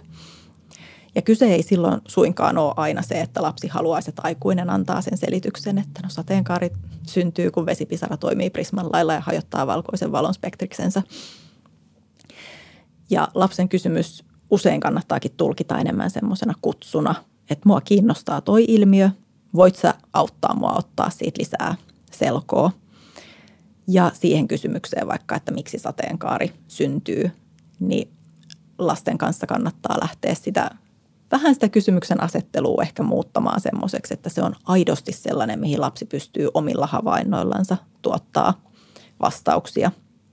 Tämä miksi sateenkaari syntyy on sellainen, että se on hyvin haastavaa jo huomattavasti vanhemmillekin oppijoille, opiskelijoille tuottaa se ikään kuin havaintoihin perustuva vastaus siihen, että mistä se sateenkaari syntyy. Mutta pienen lapsen kanssa voi lähteä sieltä tarkastelemaan vaikka sellaisia kysymyksiä, että mitkä värit meillä sateenkaaressa on. Onko ne aina samassa järjestyksessä? Millaiset olosuhteet meillä pitää olla, että sateenkaari voi taivaalla näkyy? Voidaanko me jotenkin käyttää näitä havaittuja olosuhteita hyväksi siihen, että me saataisiin vaikka sisätilaan muodostumaan sateenkaari. Ja jo tällaisten kysymysten kautta, mihin lapsi ihan oikeasti aidosti pystyy itse tuottaa sen vastauksen, niin lapsi oppii ihan valtavan paljon siitä, että mikä sateenkaari ilmiönä on. Ja se on se keskeinen. Ja että me saadaan sieltä se voimaantuminen sille, että mä pystyin itse omilla havainnoilla tuottamaan jotain lisätietoa siihen ilmiöön, joka mua alun perin kiinnosti. Sateenkaari on mun mielestä jännä esimerkki siinä, tai se on mulle henkilökohtaisesti jotenkin tosi rakas siinä, että vanhin muisto, jota mulla on, liittyy, liittyy tähän ilmiöön. Eli se on niin kuin se, että mä oon ö, olohuoneen lattialla ja ihmettelen sitä, miten auringonvalo menee akvaariosta läpi ja tuottaa lattialle sen sateenkaari-ilmiön. Ja sitten se on niin kuin jäänyt mun mieleen, tämä on totta kai myös silleen tavallaan tarina, jota mä oon niin jälkeenpäin työstänyt, mutta se tuntuu aika mielekkäältä tarinalta ja mä pidän mielelläni siitä kiinni, että se on niin kuin iskostanut muuhun yhtä aikaa sekä semmoisen niin kuin tajanomaisuuden ja haltioitumisen kokemuksen, että sitten semmoisen niin kuin halun selvittää, että mistä asiat niin kuin rakentuu tai tavallaan, että mikä sen ilmiön mekanismi on. Ja toi on mun mielestä hyvä esimerkki siitä, kun joku vaikka Carl Sagan tai, tai Dawkins on puhunut siitä, että miten niin kuin ilmiöiden selittäminen ei vie niistä sitä niin kuin kokemusmaailman niin kuin ihmeellisyyttä pois, niin että, että mä en koe yhtään, että se, että, että ymmärtää, vaikka en mä kauhean hyvin koe ymmärtävänäkään tuota kyseistä ilmiötä, mutta kuitenkin tavallaan, että on se perusymmärrys siitä, niin että se veisi yhtään sitä niin kuin tajanomaisuutta poista, että niin kuin sateenkaari, aina kun sen näkee, niin on, on jotenkin tajanomainen ilmiö, että se aiheuttaa tietynlaisia tunnetiloja tai, tai jopa niin kuin vaikuttaa tajunnan tilaan jollain tavalla, kun pääsee ihastelemaan tuollaisia ilmiöitä. Kyllä, ja mä oon itse tosi kiinnostunut tämmöistä luonnontieteiden esteettisestä puolesta kanssa. Ja nyt on kovasti viime vuosina ollut pinnalla tämä tämmöinen, että luonnontieteitä opitaan tämmöisen STEAM lähestymistavan kautta, että meillä on siellä Science, Technology, Engineering, Arts ja Mathematics. Niinkään en välttämättä sille ei ota kantaa nyt siihen, että onko tämä STEAM sellaisena, kun se nyt toteutuu, niin juuri sitä, mitä luonnontieteiden sitten oppiminen pitäisi olla tai tulisi olla, mutta ennen kaikkea mua kiinnostaa tosi paljon se, että miten me saadaan tämmöinen taiteellinen, esteettinen puoli tuotua mukaan siihen tavallisesti hyvin kuivakkaaksi mielet, miellettyyn luonnontieteiden oppimiseen. Et mun mielestä toi sun esimerkki oli ihan mieletön just siitä, että sä sanoit, että kuinka voimakas semmoinen myös esteettinen elämys, se sateenkaaren havaitseminen oli. Ja että meillähän on monissa luonnontieteiden ilmiöissä myös niitä, että niistä tulee – hyvin semmoinen esteettinen, jopa taiteellinen kokemus, kun me se havaitaan. Ja musta oli ihana just tämä huomio sulta, että, että se ei vie pois sitä estetiikkaa, jopa maagista oloa, että me ymmärretäänkin, mitä siellä tapahtuu. Ja mun mielestä se olisi mahtava ajatus, että sillä, että me ymmärretään, mitä siellä tapahtuu, niin me ehkä voitaisiin jopa osata soveltaa sitä esteettistä, taiteellista, maagista olemusta juuri siitä ilmiöstä ehkä johonkin toiseen kontekstiin, missä se sitten saattaakin muodostua jonain ihan toisen näköisenä. Ja lasten kanssa hyvin paljon, mitä me tehdään luonnontieteitä, tutkivaa toimintaa, niin me kiinnitetään myös huomiota siihen, että miten me saadaan vaikka siihen havainnon tekoon liitettyä tämä tämmöinen hyvin esteettinen puoli. Hmm. Ja myös semmoinen kokemus siitä, että on se sitten kokemus kauneudesta tai maagisuudesta tai miten jokainen sen kokeekaan, mutta että me annetaan tilaa myös sille kokemukselle ja sille, että me saadaan myös tunteita aktivoitua. Tulee mieleen tähän liittyen niin kuin oivallus siinä mielessä, että niin kuin insight sille, että sä hahmotat jonkun tai hoksaat jonkun asian, jota sä et ole aiemmin hoksannut, niin sehän on omalla tavallaan myöskin esteettinen tapahtuma siinä mielessä, että, että oivaltaminen on sitä, että sä huomaat jonkun patternin, niin kuin hahmon tai muodon, jota sä et ole aiemmin huomannut usein johtuen siitä, että sulla on ollut joku tietynlainen kehystys, joka on estänyt näkemästä sitä. Kyllä. Toi on ihan superkiinnostava apua. Mulla tuli mieleen joku asia, mikä mun piti sanoa ja nyt mä unohdin sen yhtäkkiä. Ei. No, ehkä, ehkä se tulee takaisin. He.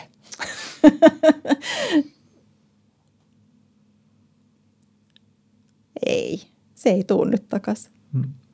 No se tulee varmaan kohta. Aika usein se tulee sitten, kun Niin, antaa sen vaan mennä. Ja kyllä. Jotenkin se nyt liittyy tähän. oliko se joku oivallus? No niin joo, joo. No, ei jäädä jumiin siihen. Se saattaa Mm. olla, että se sieltä, sieltä pulpsahtaa. Mm.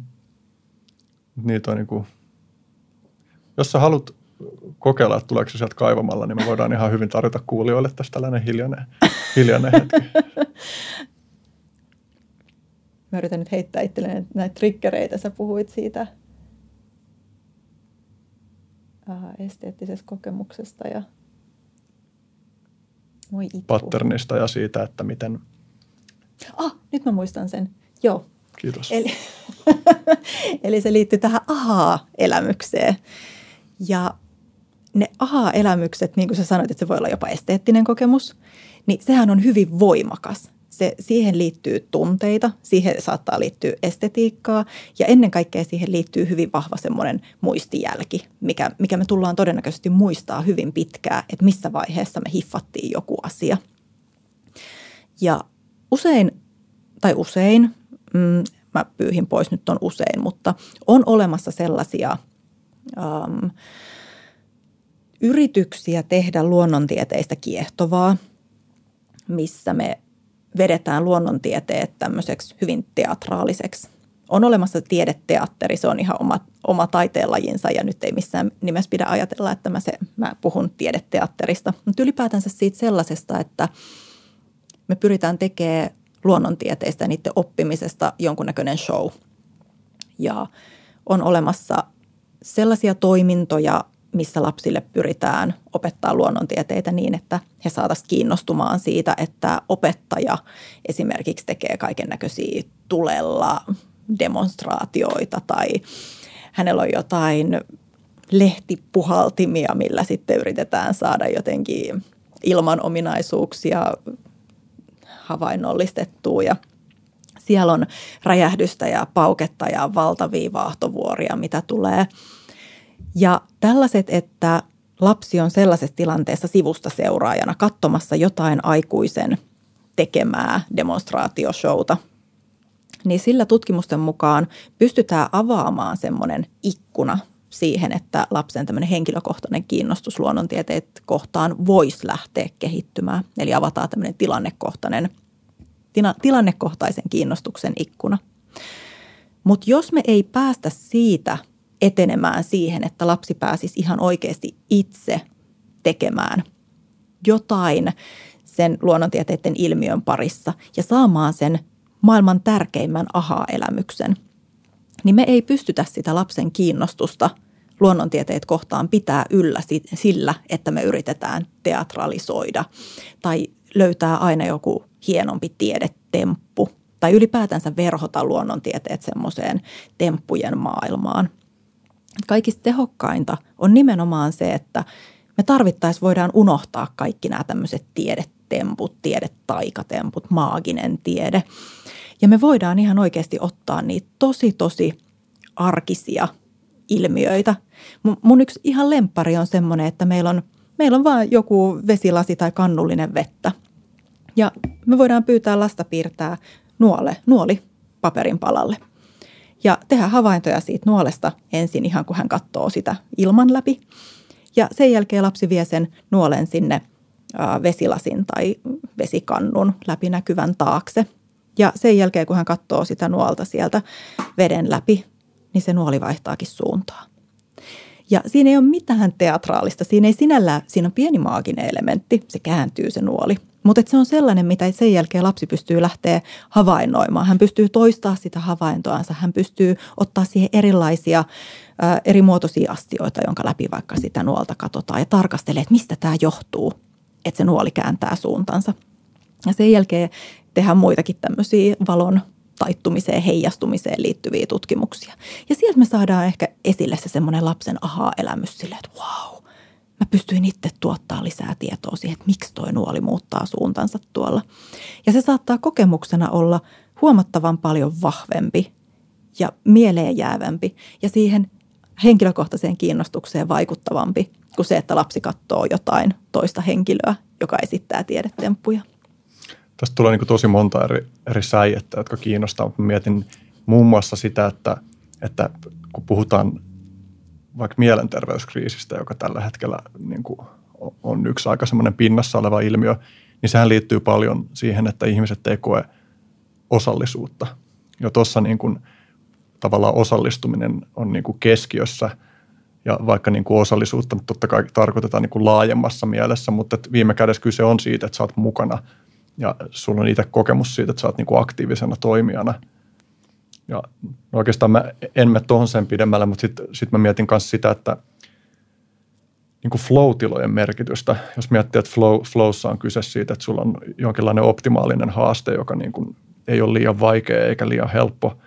Ja sitten äh, mä oon kuunnellut semmoisen kanadalaisen kognitiotieteilijä John Verweikin luentoja tässä, ja hän just niin kuin on puhunut siitä, että miten tutkimusten mukaan flow-tilat, niitä usein kuvataan, että, että ihmiset kokee, että se on lukeutuu niin kuin parhaisiin asioihin elämässä. Ja, ja sitten yksi mielenkiintoinen termi, jota hän on käyttänyt, on, on insight cascade. Mä itse niin ajattelen, että olisiko niin kuin oivallusryöppy hyvä sana, mutta että monissa flowta tuottavissa aktiviteeteissa tulee niin kuin semmoinen niin kuin virta niitä oivalluksia peräkkäin ja sitten just tavallaan tuntuu, että että tuossakin niin kuin, siinä niin kuin tieteellisen ajattelun oppimisessakin voi niin kuin syntyä just tavallaan semmoista flow-tilaa, kun on niin kuin oikea se optimaalinen se haastavuus. Ihan ehdottomasti. Ja se on ollut jotenkin tosi huikeeta huomata toisaalta ihan niin kuin omissa tieteellisissä tutkimuksissa, mutta myös ihan tällaisen arkisen kokemuksen kautta. Se, miten pitkään pienet lapset jaksaa olla esimerkiksi tämmöisen tutkivan toiminnan parissa. Et se on sellainen, mitä mä kuulen jatkuvasti esimerkiksi varhaiskasvatuksen opettajilta. Että heillä saattaa ensin olla vaikka joku epäilys siitä, että näinköhän lapset nyt jaksaa tämän seuraavan 45 minuuttia olla keskittyneesti tämmöisen toiminnan parissa. Ja sen jälkeen mä saatan kuulla palautteen, että ne olisi jaksanut vielä vaikka kuinka paljon pidempää. Eli mä uskon sen, että siellä päästään osittain myös tällaiseen flow-kokemukseen. Ja toisaalta siihen, että koska se on niin toiminnallista, lapsi ei kuuntele aikuisen selostusta jostain asiasta, vaan siellä saadaan itse tehdä, itse toimia. Ja sitten vielä kun otetaan sinne mukaan se dimensio, missä saa iloita – missä sä saat nauraa, missä sä saat todella löytää sen tutkimisen ja löy- niin kuin aha-elämysten löytämisen ilon. Niin se on mun mielestä yksi semmoinen hyvin tärkeä näkökulma kanssa, mikä tähän tutkivaan toimintaan liittyy. Yksi semmoinen niin ilo tuottava juttu kanssa, kun aiemmin käytit sitä esimerkkiä siitä, että, että kun se vesilasi on kaatunut pöydälle, mm. niin sehän on jännä silleen, että yhtäkkiä se vesi onkin tavallaan erilaisessa – ei nyt olomuodossa, mutta jotenkin niin kuin erilaisessa kehyksessä kuin missä se normaalisti on, kun se on siinä pöydän pinnalla ja sitten se käyttäytyy, tai sen kanssa pystyy tekemään ylipäänsä ihan erilaisia juttuja kuin silloin, kun se on siellä lasissa. Kyllä. Ja se heti sen lapsen kiinnostuksen ihan eri tavalla herättää. Ja pa- paljon nyt tällä hetkellä puhutaan just, tämä nyt menee vähän asiaa riittävästi aasin sillaten, mutta paljon puhutaan tällä hetkellä just siitä, kuinka tärkeää on se, että vaikka varhaiskasvatuksesta ihan missä tahansa koulutusasteella, että se mitä me tehdään, että se perustuu siihen, mistä lapsi on kiinnostunut. Mutta mun mielestä siellä on kiehtova näkökulma siinä, että – aina ei suinkaan tarvii sen lapsen kiinnostuksen kohteen olla spontaani lapsen kiinnostuksen kohde. Et meidän ei ikään kuin tarvii odottaa sitä, että lapsi spontaanisti kiinnittää huomiota johonkin asiaan ja sitten me vasta tartutaan siihen, vaan myös se sellaisten lavastamisten mahdollisuus. Miten sä tuot sinne lapsen ympäristöön kiehtovalla tavalla sellaisia vaikka luonnontieteisiin liittyviä elementtejä, että lapsen on mahdollisuus kiinnostua siitä. Just vaikka tämä sateenkaari-esimerkki, niin mä, tai meillä kotona on olohuoneen katossa semmoinen lamppu, missä ne on ihan sellaisia niin kuin muovisia, vähän niin kuin kristallin muotoisia, läpinäkyviä osasia. Ja keväällä aina sitten, kun aurinko paistaa vähän matalammalta ja osuu siihen lamppuun, niin se aiheuttaa sen, että meidän huoneen seinät on täynnä. Siellä on satoja semmoisia pieniä sateenkaaria. Ja lapset jaksaa joka ikinen vuosi aina silloin niistä sateenkaarista hullaantuu. Ja sitten me kotona tehdään pieniä valotutkimuksia taas sit niiden perusteella. Mutta myös se, että miten sä tuot vaikka sinne päiväkodin oppimisympäristöön just sellaisia vähän erilaisia mielenkiintoa herättäviä mä kutsun niitä lavastuksiksi, mutta lavastuksia, missä sitten se joku arkinen ilmiö näkyykin vähän eri paikassa tai vähän eri muodossa, niin että se lapsen kiinnostus sitä kohtaa sitten lähtee suuntautumaan. En voinut välttää ajattelematta tästä taas, että, että miten kun on kuitenkin myös paljon aikuisia, jotka monilla ehkä ei ole kauhean hyvää ymmärrystä siitä, että mitä tiede on, mutta sitten on myös paljon semmoista niin tiedevastaisuutta, joka kytkeytyy tuohon ja sitten mä mietin, että miten niin kuin aikuisille saataisiin lavastettua sellaisia elämyksiä, jotka niin kuin johtaisi siihen, että, että ne tieteelliset tavat käsittää maailmaa niin kuin alkaisi kiinnostaa. Et, niin, tai tänä päivänä niin kuin just tuo, että informaatio on helpommin saatavilla kuin koskaan, mutta se on myös vaikeammin hahmotettavissa ehkä kuin koskaan, että mikä on mm. relevanttia ja millä tavalla relevanttia informaatio. Ja siinäkin tämä näyttäytyy tosi tärkeänä tämä niin kuin sunkin projekti, projekti että, että jos se antaa niitä niin kuin perustyökaluja, jotka niin kuin, tavallaan just, että kyse ei ole pelkästään siitä, että tietää asioita, jotka on saatu selvitettyä, vaan että se on niin kuin kokonaisuudessaan lähestymistapa maailmaan. Niin miten, miten tärkeää se on? Kyllä. Toi, toi on itse asiassa suuri, suuri haaste se, että varsinkin luonnontieteet on semmoinen tieteenala, joka aiheuttaa ihan sekä kansainvälisten tutkimusten että sitten hyvin viimeaikaisten Suomen, Suomesta tehtyjen raporttien perusteella etenkin varhaiskasvatuksen opettajissa aivan valtavaa sellaista, että minä en halua. Minä olen aina ollut huono luonnontieteissä, minä en osaa näitä, minä en pysty käsittelemään näitä lasten kanssa. Eli se minä-pystyvyyden tunne on tosi heikko. Ja se, no syyt sille on todella moninaiset. Osalla se juontaa huonoista kokemuksista omina kouluaikoina. Osalla taas sit yksinkertaisesti on sellainen siellä, että ei ole vaikka opettajakoulutuksen aikana ei koe, että on saanut riittävästi tukea, ihan konkreettista tukea opetuksessa siihen, että miten näitä vaikka pienten lasten kanssa tehdään. Mutta se mun mielestä on ollut hirveän lohduttavaa huomata, että mä oon nyt viimeisen viiden vuoden aikana kouluttanut tosi paljon Suomessa varhaiskasvatuksen opettajia just tähän tämmöiseen leikilliseen tiedekasvatukseen – niin se on ollut jotenkin todella lohduttavaa huomata se, että kun lähteekin avaamaan niitä varhaisen tiedekasvatuksen tavoitteita, että mitkä siellä on oikeasti ne asiat, mitä lasten ää, tai lapsilla tulisi olla oikeus oppia siitä tiedekasvatuksen piiristä, niin sitten sieltä tuleekin niitä oivalluksia, että ei tämä olekaan niin vaikeaa. Että tämähän onkin jotain sellaista, mihin mä pystyn. Että ihan ensimmäiseksi pitäisi just vaikuttaa siihen opettajan minä-pystyvyyden tunteeseen ja tarjoa sitä riittävän – tai siis erittäin korkealaatuista materiaalia, joka tarjoaa riittävän tuen myös sille opettajalle, joka ei ikinä ole vaikka tehnyt lasten kanssa tällaista toimintaa. Että miten, miten mä teen tätä lasten kanssa, miten mä selitän lapselle, kun lapsi kysyy jostain ilmiöstä vaikka. Tai ihan sitä, että miten mä ohjaan just lasta tämmöiseen havainnon tekoon, tulkintojen tekoon, johtopäätösten tekoon. Että se on vielä sellainen, että on itse tosi aktiivisesti toiminut sillä kentällä, että mä oon pyrkinyt tuottamaan paljon erilaisten, erilaisissa konteksteissa opettajille ihan konkreettisia välineitä siihen, että miten voidaan tehdä. Että siellä on toisaalta Ylen kanssa tehty tiedonjyvää lasten ohjelmaa pikkukakkoseen, missä sitten helpotetaan myös sitä opettajien näkökulmaa, kuinka tehdä lasten kanssa näitä. Toisaalta on ihan laaja Kide Science-toiminta, mikä sitten opet- tarjoaa opettajille koulutusta ja ihan tällaisia kädestä pitäen opastavia materiaaleja sitten, että miten lasten kanssa tätä tehdä. Tuossakin kun sä kuvailit sitä opettajien ehkä pelokasta asennoitumista, niin, niin käytit siinä taas sitä sanaa oivallus, niin taas siinä niin tuli semmoinen mielikuva siitä, että usein ihmisillä on ollut tietty kehystys siitä aiheesta ja omasta osaamisestaan. Ja sitten se oivallus on just se, että huomaa, että se oma kehystys olikin vain oma kehystys, eikä niin kuin välttämättä mikään perimmäinen totuus siitä asiasta. Kyllä. Ja ihmisellähän on hirveän vahva sellainen, tulee se kokemusten kautta tai tulee se kokemuksesta siitä, että mitä ympäristö on sulle antanut ymmärtää, että mitä sä osaat ja mihin sä pystyt.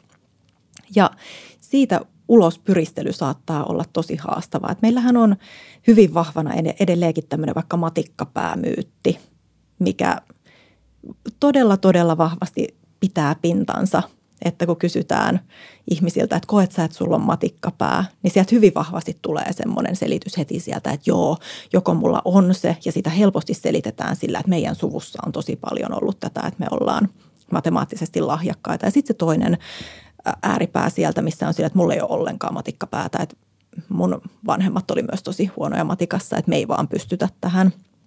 Tämmöinen matikkamyyttihän on murrettu jo aikaa sitten. Et ei, liittyen nimenomaan kykyyn oppia. Kyllä, että jokaisella ihmisellä tiettyyn pisteeseen, jolla niin kuin on ihan äh, kaikin puolin sinällään äh, äh, ikään kuin normaali terve profiili, niin jokaisella ihmisellä on mahdollisuus oppia vaikka sitä matikkaa. Mutta siinä on paljon kiinni siitä, että miten sitä sulle opetetaan tai miten sulle annetaan mahdollisuuksia sitä harjoitella – ja hyvin vahvana myös siellä on se ajatus siitä, että voinko minä oppia, tunnenko mä itse, että mä olen pystyvä matikan oppia. Ja sellaiseen pitäisi kiinnittää huomattavasti enemmän huomiota, murtaa kaikki nämä myytit sieltä, että se, se ei ole sellainen asia, että jo, jotkut ihmiset vaan eivät pysty siihen. Kaikki pystyy silloin, kun me otetaan oikeat tavat esitellä sitä asiaa, saadaan motivoitua ihminen siihen, annetaan se näkökulma siihen, että mistä tämä vaikuttaa sun elämässä. Mulla on itselläni ollut pitkään semmoinen tota, ää, myytti omassa päässäni ää, soittamisen suhteen. Et mä en ole osannut soittaa ikinä mitään soitinta. Ja mä oon jo pienestä pitäen päättänyt sen itse, että mä en ole yhtään musikaalinen ja minä en vaan pysty oppimaan minkään soittimen soittamista. Ja kaikki koulun musiikkitunnit mulla meni aina sillä tavalla, että siellä pyörittelin peukaloita, niin mä en edes suostunut yrittää mitään, koska mulla oli niin vahva se ajatus, että en pysty soittaa. Ja sitten mulla tässä ihan muutama kuukausi sitten heräsi sellainen, että mä jatkuvasti mun luennoilla sanon ihmisille tästä matikasta ja luonnontieteistä, että siellä vaikuttaa niin vahvasti se, että oletko sinä päättänyt, että osaatko sä tämän asian vai et. Niin sitten mä rupesin niinku reflektoimaan vähän omaa olemistani. Ja sitten mä huomasin tänne, että mulla on itselläni ihan samanlainen myytti itsestäni, että tämä, että mä en pysty soittamaan mitään soitinta. Ja sitten mä ajattelin, että mun on nyt pakko niin kuin ihan oma uskottavuuteni takia lähteä kokeilemaan, että onko tähän myytti purettavissa. Sitten mä marssin tota, mun työpaikan lähellä oikein hyvä musiikkikauppa ja marssin sinne ja sanoin, että mä oon päättänyt, että mä alan oppia, tai harjoittelen soittamista. Sitten mä ostin sieltä kaksi ukuleleja meille kotiin, latasin tämmöisen appin, joka opettaa sitten soittaa ukulelee ja nyt mä oon pari kuukautta tehnyt tätä mun soittoharrastusta sitten pari viikon jälkeen mä vaihdoin sen ukuleleen kitaraan. Ja siis se edistyminen on ollut ihan huikeeta huomata, että kun onkin ottanut sen, että, että kyllä mä nyt vaan pystyn tähän. Ja sitten taas toisaalta saanut tämmöisen, se on äärimmäisen hyvä se, mitä mä käytän, käytän tämä ohjelma siihen kitaransoito oppimiseen, niin se on tosi motivoivaa huomata, että mähän pystynkin oppimaan tätä. Ja siinäkin olisi tarjolla niitä flow-kokemuksia, kun vaan hakee se optimaalisen Todella. Vasteen. Siis siitähän lapset ja mies meinaa hermostuu ihan täysin. Että mulla saattaa kaksi-kolme tuntia hurahtaa niin, että mm. mä en mm. huomaakaan. Sitten ne huutelee sieltä, että naapurit tulee kohtua soittaa ovikelloa, että voisiko toi pimputus loppua jo.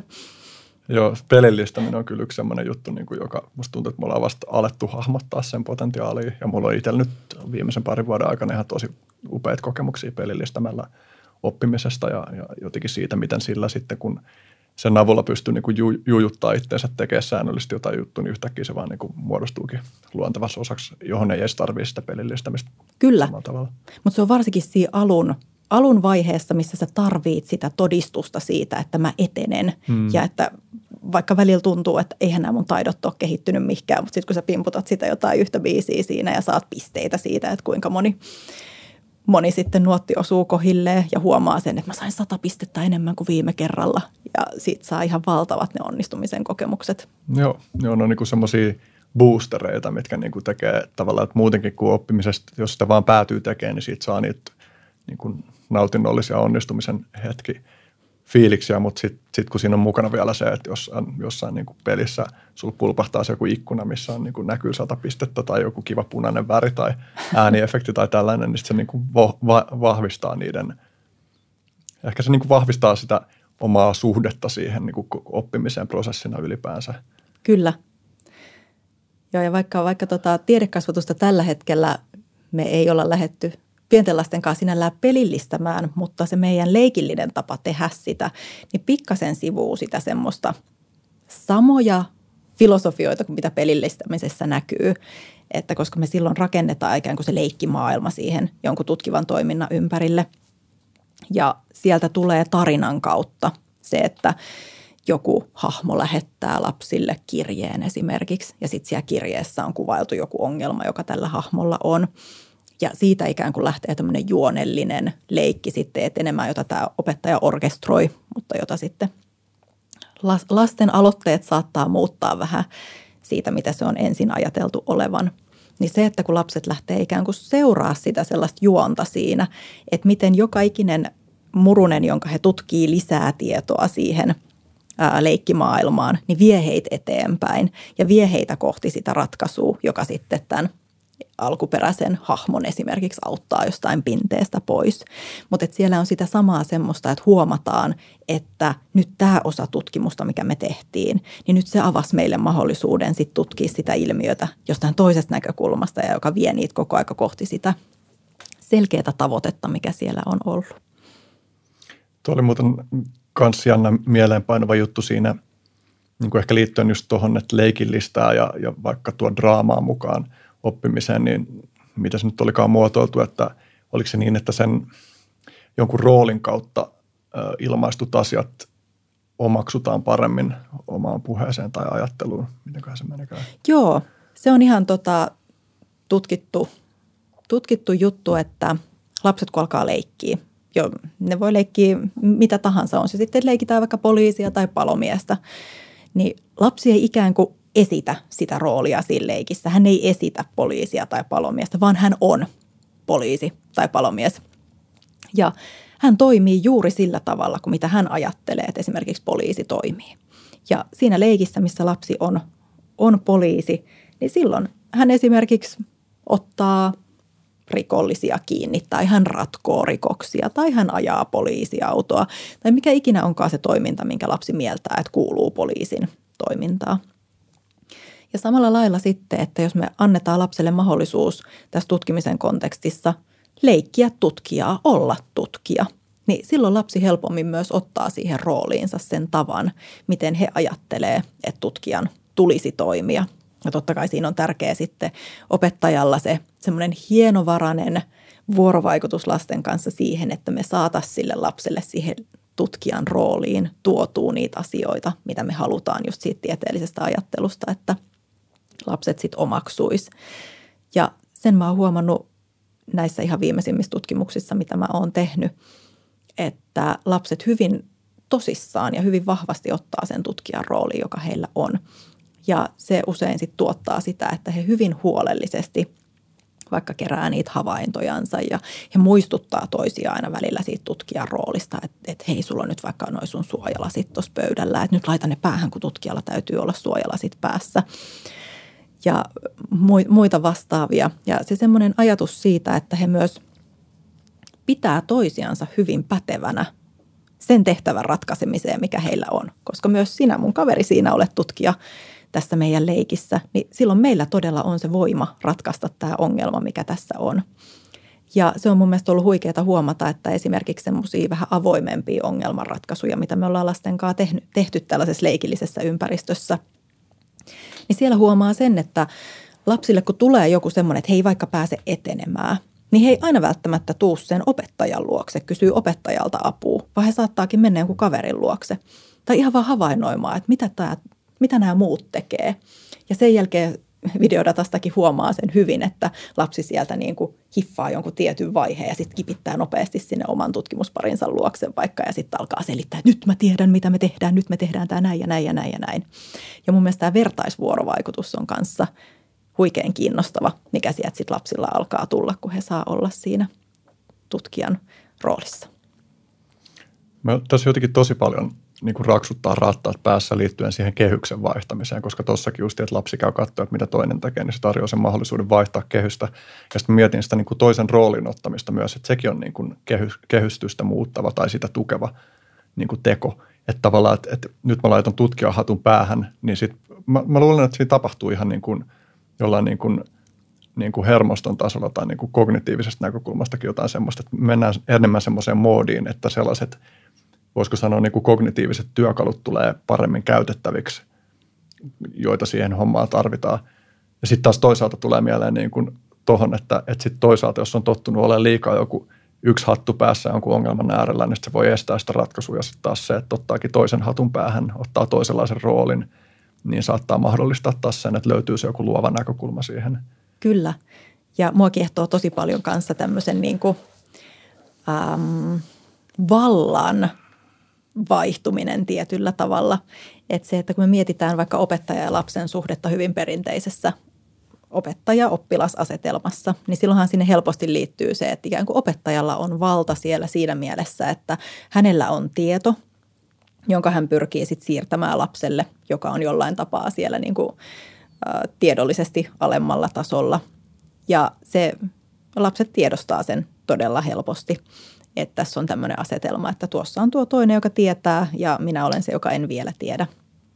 Mutta mun mielestä on mahtavaa jotenkin lasten kanssa tämmöisen leikillisen roolin ottamisen kautta myös nähdä se, että näissä meidän tilanteissa opettaja ottaa myös aina roolin. Ja, tai jos opettaja ei ota sitä roolia, niin opettajalla on esimerkiksi käsinukke, jota hän käyttää – ja tietoisesti nämä opettajan roolit tai käsinukkeroolit on sellaisia, että ne niin kuin tiedollisesti asettuu sinne alemmas kuin mitä lapset on. Ja mun mielestä siellä on mahtava silloin huomata se, että miten se siirtyykin yhtäkkiä siinä oppimistilanteessa se, että lapsilla onkin se valta tuottaa sitä tietoa ja myöhemmin sitten kertoo sitä omaa tuottamaansa tietoa jollekin leikilliselle hahmolle, joka on ollut sen lasten tiedon tarpeessa – sieltä näkee mahtavia semmoisia mm. voimaantumisen kokemuksia. Ja just sitä sellaista puolta, mitä mä haluaisin tukea, että lapselle jäisi semmoinen olo, että mä olen pystyvä ja mä olen osaava tiedon tuottaja. Että mä en aina tarvii jotain muuta, joka kertoo mulle jonkun asian tai opettaa mulle jonkun asian, vaan että mä voin lähteä itse etsiä sitä tietoa ja lähteä itse etsiä niitä lähteitä, josta mä voin sitten aktiivisesti lähteä oppimaan. Joo, tässä on niin kuin tosi moni inspiroivia väyliä, joita pitkin voisi jatkaa. Mä oon myös aika tietoinen meidän ajasta. Meillä on, meillä on jo tota reilusti yli puolet mennyt. No niin. Tota, tuohon niin vielä tuohon kehystysjuttuun liittyen, että, että tavallaan just se, että, että saa kokemuksia niin kuin siitä, että pystyy tekemään jotain juttua, joita ei ole ennen osannut tehdä tai on kuvitellut, että ei ennen osaa. Nyt on, mitä mä, Tuo lause menee jotenkin ihan sekaisin. Kuvitelma, on ollut kuvitelma siitä, että, että ei ole kykeneväinen tekemään jotain.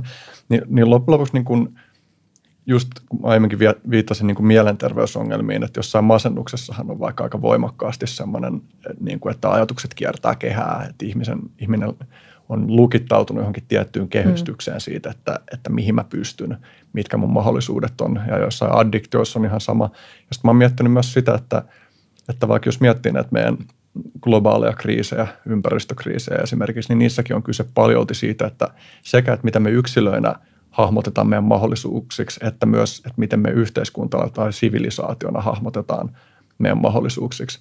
Että tavallaan että just joku kysymys siitä, että, että missä määrin meidän yhteiskunta on kykeneväinen niin kuin ryhtyä sellaiseen responssiin vaikka ilmastonmuutoksen suhteen, mitä tarvittaisiin, niin eihän se ole mikään niin kuin absoluuttinen ja objektiivinen juttu, vaan se on jossain määrin kehystyksestä kiinni, koska sitten se mm. kehystys niin kuin määrittää sitä, että mihin me laitetaan resursseja, mihin me niin kuin luotetaan ja mihin me uskotaan. Ja, niin. Kyllä, ja noin mun mielestä sellaisia, mitä monilla monilla keinoilla ja jo pienestä pitäen meidän pitäisi pystyä lähteä leikkimään sillä eri kehystysten muuttamisella ja myös aktiivisesti katsoa niitä erilaisia skenaarioita. Ja draama on sellainen, mikä on monesti havaittu siihen, että se on äärimmäisen hyvä keino siihen, että me pystytäänkin lähteä kokeilemaan turvallisessa ympäristössä sitä, että mitä jos mä ajattelenkin tai mitä jos mä toiminkin vähän eri tavalla. Ja siellä on ehdottomasti vielä paljon semmoisia dimensioita, mitä me ei olla edes otettu, otettu aktiiviseen käyttöön, mitä just esimerkiksi näihin globaaleihin kriiseihin liittyen me voitaisiin lähteä sitten avaamaan ajattelua ihan uudella tavalla. Yksi kysymys, jota minulle tuli myös mieleen taustatyötä tähän tehdessäni, niin oli, mä en tiedä, tiedätkö tästä, että onko tutkittu lasten kykyä ymmärtää niin kuin ajatusvinoumia. Tai mä mietin sitä, että minkä ikäiselle lapselle ja millaisin keinoin pystyy niin kuin alkaa opettaa tai, tai tarjoamaan niin kuin tilanteita, jossa voi hahmottaa, että sellaisia asioita kuin ajatusvinoumat on olemassa, että ihan joku niin kuin vaikka vahvistusharha tai, tai tämän tyyppiset, koska nekin on kuitenkin tieteellisellä ajattelulla aika keskeisiä. Toi on ehkä sellainen asia, mitä mä en ole ihan hirveästi itse selvittänyt. Mahdollisesti tutkimusta on olemassa siitä. Um, se, mistä mä pyristelen itse aina eroa ja hyvin aktiivisesti myös muistutan itteni usein siitä, on tämä tämmöinen myös tietyllä tavalla lasten ikään suhtautuva asenne, että mitä pystytään minkäkin ikäisenä tekemään. Totta kai me tiedetään ihan jo lasten biologisen kehityksen näkökulmasta, että siellä on tietynlaiset semmoiset kehityksen etenemä ja tietyt asiat tulee mahdolliseksi sitten, kun jotkut tietyt toiminnot on lähtenyt kehittymään. Mutta mä haluan kuitenkin ajatella sitä silleen, että lapsi on ihan valtavan yksilöllinen ja kehitys on ihan valtavan yksilöllinen. Ja se, mitä vaikka biologisen, äh, biologiset kehitysteoriat ei ota huomioon, niin on esimerkiksi tämmöiset, mitkä sosiokulttuurisesta teoriasta sitten taas nousee vahvasti, on myös nämä tällaiset, että lapsen kehitykseen ja oppimiseen vaikuttaa tosi paljon se, että mitä ympäristö sallii lapsen oppivan. Ja mä nojaudun itse vahvemmin just tähän sosiokulttuuriseen teoriaan, että lapselle myös pitää mahdollisimman paljon antaa niitä triggereitä ja mahdollisuuksia erilaisten asioiden oppimiseen ja hahmottamiseen. Tämä oli tämmöinen perustutkijan vastaus, joka kiertää mm. täysin sun kysymyksen. Uh, siis toisin sanoen, en, en tiedä. Mm. En ole kaivannut näistä ajatusvinoumista sen enempää tietoa, mutta mä niin kuin sanoisin sen, että pyrkimyksenä ylipäätänsäkin se, että lapselle voi tarjota mahdollisuuksia tosi monien asioiden oppimiseen ja taitava opettaja, taitava kasvattaja pystyy havainnoimaan sitä, että mikä se ikään kuin on se, minkä lapsi pystyy siinä vaiheessa ottaa vastaan tai mihin lapsi lähtee hakeutumaan ja tarkkailee sitä ajattelun kehitystä. Ja sen sijaan, että katsoo siellä sitä, että minkä ikäinen lapsi on, niin ikään kuin katsoo sitä valmiutta onko lapsella kiinnostus, esittääkö se sellaisia kysymyksiä, että mä voisin nyt tuoda tämän asian sitten vähän vahvemmin lapsen käsiteltäväksi. Joo, tekee mieli sanoa, niin että jos joku kuulija tietää tästä aiheesta tutkimusta, niin saa linkata, koska kiinnostaisi kyllä tosi paljon. Että tavallaan tämä on niin kuin jotenkin siinä määrin tuore ajatus, että mä en ole ehtinyt sitä miettiä sen kummemmin, että, että tavallaan että voi olla, että sitten kun sitä pohtii vähän pidempään, niin huomaa, että on ihan jotain itsestään selviä tarinoissa ilmeneviä tapoja tai saduissa mm. ilmeneviä tapoja, joilla niin kuin tuotakin ilmiöä tuodaan. Mutta että tavallaan, että jos, jos tätä miettii sillä lailla, että, että minkälaisia vaikka yhteiskunnallisia vaikutuksia tällä niin kuin tieteellisten ajattelutapojen tai taitojen opettamisella voi olla silleen niin kuin meidän siihen suuntaan, että minkälaiseen su- suuntaan meidän kulttuuri kehittyy, miten me niin kuin pystytään käsittelemään jotain meidän yhteiskunnallisia haasteita, vaikka niin kuin pohdin niitä paljon tuota poliittista polarisaatiota ja sitä, niin kuin, että kuinka voimakkaasti musta näyttää sieltä, niin kuin, että meidän tai sosiaalisen median jotenkin toimintamekanismit niin kuin ohjaa tosi paljon ihmisiä niin kuin eri leireihin sellaisella tavalla, joka on jotenkin uutta jossain mm. mielessä.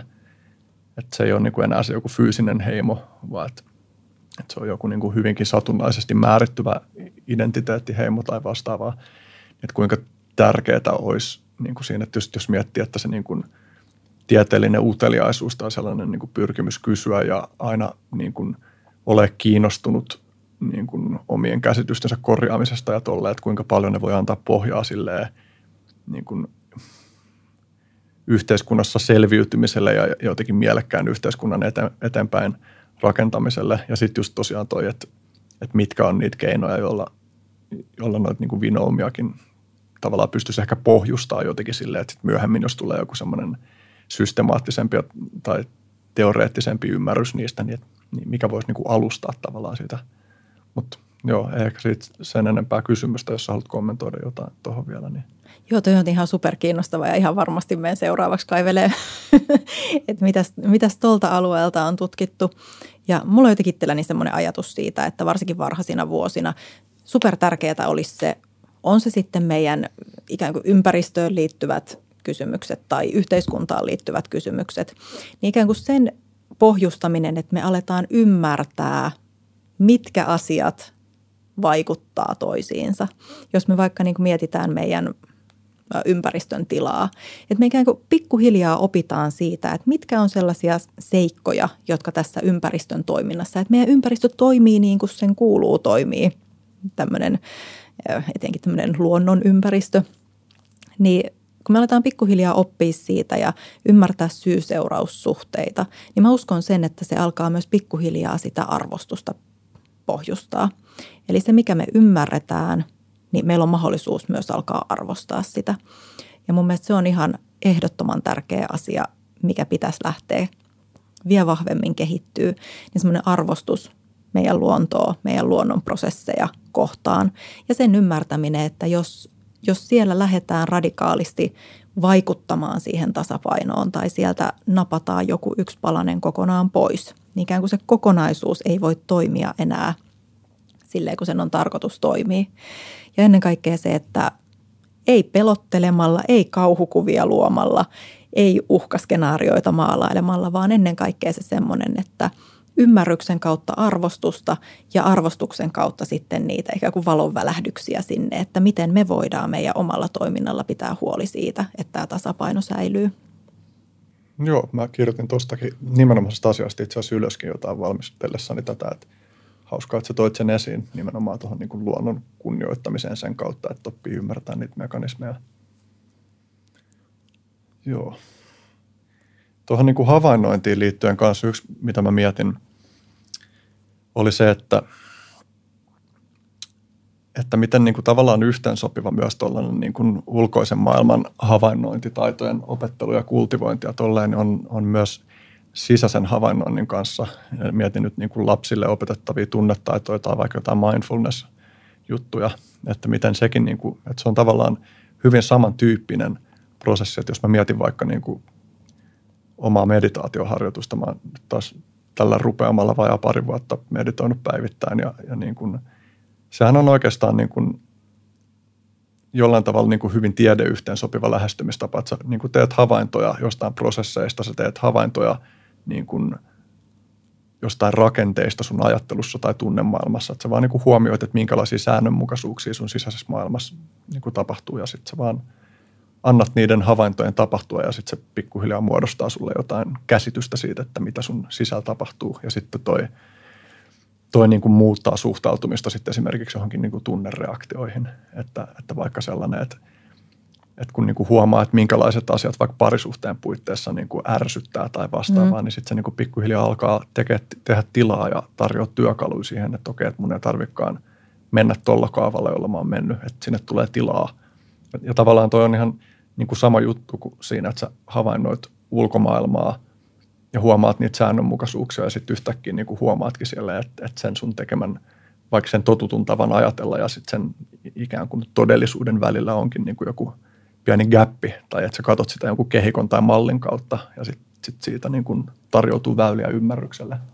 Kyllä, ja veikkaisin, että molemmissa vaikuttaa se, että me ihmismieli hyvin helposti tekee tulkinnan, ja ylipäätänsä havainto ja tulkinta helposti sekoittuu toisiinsa. Ja jotenkin ajatus siitä, että havainnoit sä sitten ulkoista maailmaa tai sisäistä maailmaa, niin myös se sellainen, että pystyy sitä omaa tulkintaansa katsoa kriittisesti, että mitkä mun havainnot johti siihen, että mä tein tämän tulkinnan. Ja jos mä katson näitä mun havaintoja uudestaan, uudesta vinkkelistä, uudesta näkökulmasta, niin voiko olla mahdollista, että tämä mun tulkinta olikin ehkä sellainen, että mä voin haastaa sen tulkinnan ja ehkä tarkastelemalla niitä ihan puhtaita havaintoja uudestaan, niin löytäisinkö mä sieltä jonkun toisen vaihtoehtoisen tulkinnan, joka sitten voi auttaa siinä eteenpäin pääsemisessä. Niin se on mielenkiintoista, että miten meidän tekemät havainnot on. Ja, ja, tai tämä, se niin kuin, tavallaan rajaveto niin kuin sisäisen ja ulkoisen maailman välillä on jossain määrin niin kuin kans hatusta vedetty mm. siinä mielessä, että, että myös meidän ulkomaailmaa ko, ko, niin kuin koskevat havainnot ja arviot ja niin poispäin, niin, niin kertoo myös siitä instrumentista, jolla me se havainto tehdään, eli meidän kehomielestä. Ja, ja niin kuin sen kautta on, on niin kuin jännä nähdä noiden niin kuin limittäisyys ja päällekkäisyys.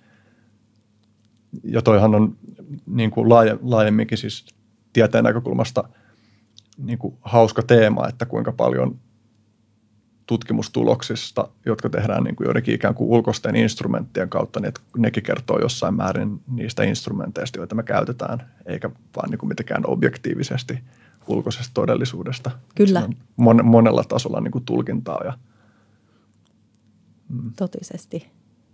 Ja juurikin se mun mielestä on tärkeää, että me pystytään ymmärtää se niiden tulkintojen subjektiivisuus. Ja miten siellä aina vaikuttaa taustalla se, että kuka me ollaan, mistä me ollaan kiinnostuneet, mitkä on aikaisemmat kokemukset ja ihan kaikki mahdollinen hyvin semmoinen henkilökohtainen, tavallisesti ei-tieteellinen äh, näkökulma vaikuttaa hyvin vahvasti siihen, että miten me tulkitaan tai millaisia havaintoja me tehdään.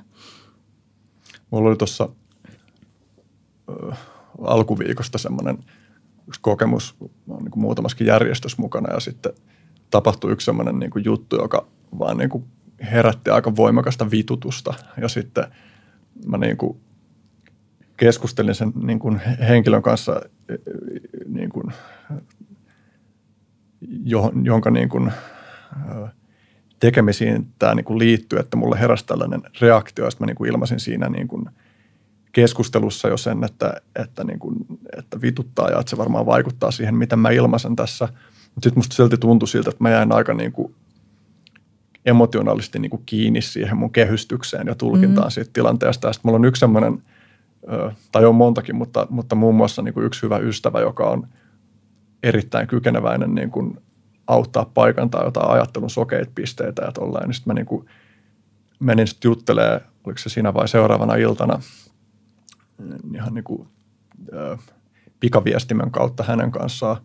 Mä itse asiassa heräsin jotenkin aamuyöllä silleen, vaan niin kuin, että mä en saanut enää unta ja sitten hän sattui olemaan niin kuin online ja sitten mä alettiin juttelemaan. Niin sitten mä kuvasin tätä tilannetta sille ja pyysin sitä niin kuin, pyysin sen näkemystä siihen, että ylireagoinko mä tähän nyt niin kuin mm. sen mun tunnereaktion niin kuin vuoksi. Ja sitten, sitten lopulta siis päädyttiin siihen, että hyvin todennäköisesti jossain määrin ylireagoin ja hyvin tai että kyllä siinä oli myös pointtia siinä, niin kuin, että, että ei se ollut mitenkään täysin hatusta vedetty se mun tulkinta tai reaktio, mutta että se niin kuin, kans, että miten paljon se jäi velloa se tunnetila siinä, niin vaikutti. Ja se oli tosi hauskaa saada niin kuin sellaisen ihmisen, jonka niin kuin arviointikykyyn tai jonka esittämiin kysymyksiin luottaa paljon, mm. niin saada se perspektiivi siihen. Tuntuu, että tuollaista, vitsi toivoisin tuollaisia ystäviä kaikille, joilta voi niin kuin kysyä kritiikkiä, pyytää niin kuin kriittistä näkökulmaa. Kyllä. Johonkin se, se ratkaisisi monta monta ongelmaa, on ne sitten omassa henkilökohtaisessa elämässä tai työpaikoilla tai muuta. Ja ylipäätänsäkin semmoinen kommunikaation taito on sellainen, mitä mun mielestä nykymaailma suorastaan huutaa lisää. Tai ajattelen lähinnä sitä, että kuinka paljon virhetulkintoja tehdään silloin, kun vaikka nopeasti kirjoitetaan jonnekin Slackiin tai muualle viestejä, josta sitten sä et pysty vaikka tulkitsemaan sitä, että mit, mikä ton toisen tunnetila vaikka tällä hetkellä on, kun hän kirjoittaa sitä vai onko tänne piilotettu rivien väliin jotain vai tuleeko sieltä vaan toisen pikaisen kirjoituksen ja pikaisesti tehtyjen sanavalintojen kautta sitten jotain sellaisia viestejä, mitä meidän on haastavaa vaikka tulkita. Ja ihan tuo niin perustutkimisen taidoissa, niin kommunikaatio on yksi tutkimisen taito. Et se, se harvoin mielletään, että silloin tekemistä jotenkin tutkivan toiminnan tai luonnontieteiden kanssa. Mutta onhan se kommunikaatio sielläkin ihan ensiarvoisen tärkeää, että miten sä perustelet jollekin vaikka sen, että miksi minä tein tämän tulkinnan. Että sä avaat todellakin sen, että mihin havainto, havaintoihin tämä sun tulkinta perustuu, mihin mahdollisesti aikaisempaa tietämykseen tai aikaisempiin kokemuksiin sitten se peilautuu se sun tekemä tulkinta. Ja mun mielestä toi pätee ihan, oli sitten mikä tahansa – tieteellinen tai ei-tieteellinen ympäristö, mutta se semmoinen kommunikaation, kommunikaation selkeys ja että saisi sitten avattua niitä vaikuttavia tekijöitä sieltä paremmin esille. Et minkä takia olen tehnyt tämän tulkinnan. Joo, ja toi, se on niin kiehtova, tai mulle on ollut tosi vapauttavaa, mitä enemmän on tajunnut sitä, että, että ihmisten jotenkin irrationaaliselta vaikuttavallekin toiminnalle on yleensä löydettävissä niin kuin tavallaan rationaalisesti ymmärrettäviä syitä. Mm. Että ihmisten ajavat voimat saattaa olla käsitettävissä, vaikka jotkut johtopäätökset, joita ne tekee, ei olisikaan niin kuin jossain mielessä loogisia tai muuten. Että se jotenkin myös avaa tilaa sellaiselle jotenkin niin kuin myötätunnolle ja anteeksiannolle ihmisiä kohtaan, että, että pyrkii näkemään sen, että miksi tämä ihminen on päätynyt tähän. Ja, ja silloinkin, kun kyseessä on joku niin kuin, vaikka niin kuin vihasta lähtevä toiminta tai, tai joku niin kuin selvästi myrkyllinen ajattelumalli tai vastaavaa, niin että, että se, että ymmärtää sen ihmisen kontekstissaan ja yrittää ehkä katsoa vähän jotain elämänhistoriaa ja vastaavaa, mm-hmm. niin sit se tekee vaikeammaksi vaikeammaksi niin kuin suhtautuu itse vihamielisesti tai jotenkin täysin kylmästi ihmisiin. Vaikka sitten tuli tästä mieleen sellainen lainaus, jossa joku sanoi, että, että, että jos pystyy aina ymmärtää kaikkien ihmisten tekoja kaikissa tilanteissa, niin se kertoo, että ymmärtää liikaa psykologiaa. Hyvin mahdollista. Joo, mutta kyllä se, kyllä se helpottaa ihmisten kanssa olemista vuorovaikutusta ylipäätänsä semmoisen jotenkin keskusteleva ympäristön luomista, että ainakin pyrkisi siihen – että sen sijaan, että mä lähden napit vastakkain nyt eriävän mielipiteen kanssa, niin että lähteekin sitten avaamaan sitä, että miksi, miksi toinen ajattelee näin. Ja sitten yllättäen sieltä saattaa löytyä näennäisesti hyvin ristiriitaisista tilanteista, kun niitä lähdetään avaamaan auki, niin sieltä saattaakin löytyä sitä, että itse asiassa molemmilla on saattanut alun perin olla hyvin samanlainen pyrkimys. Mutta sitten siinä reitin varrella on tapahtunut jotain, jossa sitten kommunikaatio on ehkä mennyt ristiin ja siellä on lähetty kierroksille ja muuta vastaavaa, minkä takia sitten siellä on vaikka hyvin vahva ristiriitatilanne syntynyt. Joo, yksi tärkeimpiä taitoja, mitä tuntuu, että mä itse haluan jotenkin opetella ja harjoittaa omassa elämässä on semmoinen suopea tulkinta. Niin monissa tilanteissa, vaikka sillä voi tavallaan mennä pieleen, että, että olettaa liian myönteisesti ihmisten tarkoitusperistä, niin kuitenkin usein sillä pystyy tavallaan siltaa sellaisia jotain skismoja, joiden yli ei muuten pääsisi. Ja sitten se on mun mielestä myös just tavallaan, jos niin kuin miettii jotain niin kuin argumentaatiota tai väittelyä tai erimielisyyttä jostain semmoisesta aiheesta, josta on niin kuin objektiivisesti sanottavissa jotain, niin se on mun mielestä tosi siisti haaste, tai että on tämä niin olki, olkiukon vastakohta stilmännäys. Onko se nyt teräsukko sitten suomenkielinen versio, mutta että tavallaan, että, että ennen kuin lähtee niin kuin kritisoimaan jonkun ihmisen näkökulmaa, niin että pyrkii muodostaa siitä oikeasti sen ikään kuin parhaan muotonsa siitä toisen mm. näkemyksestä, että se on niin kuin suopein mahdollinen tulkinta ja yrittää saada siitä jotenkin koherentin kokonaisuuden, jota lähtee kritisoimaan. Kyllä. Ja kyllähän nyt perus kasvatuksen pyrkimyksenäkin mun mielestä pitäisi olla se, että me saadaan ne työkalut, että me voidaan tulla ihmisten kanssa toimeen. Et ei meidän jokaisen tarvii toisistamme pitää valtavasti, mutta se, että täytyy tulla jokaisen kanssa toimeen ja löytää ne jollain tapaa semmoiset tavat, että sä pystyt olla lähestulkoon jokaisen kanssa. Niin, miten niin kuin kultivoida samanaikaisesti sellaista dissensusmeininkiä, että ei tarvitse oikeasti olla samaa mieltä eikä katsoa samalla tavalla, mutta, mutta silti pyrkii vähintäänkin sietämään. Kyllä, nimenomaan. Hmm. Yksi semmoinen, kello on nyt kymmentä vaille kaksi, niin yksi semmoinen niin kuin isompi kokonaisuus, jota mä haluan vähän ehtiä vielä käsittele tässä on, on toi ohjelmointi. Mä luin tosiaan eilen tällaisen voisiko sitten kuvata, että se oli niin kuin opaskirja niin kuin sellaisen ajatteluun, jota ohjelmoinnissa tarvitaan nimenomaan varhaiskasvatuksen kontekstissa sä olit niin kuin toinen tämän opaskirjan kirjoittajista. Sano nyt, mikä sen kirjan nimi oli, koska se katosi mun päästä. Joku ABC. Se oli muistaakseni ohjelmoinnin ABC varhaiskasvatukseen. Tämä on hyvä, kun mä en itse enää muista. Mm. tarkkaa sanamuotoa jokaisesta, mutta joo, ohjelmoinnin ABC varhaiskasvatuksessa tai varhaiskasvatukseen.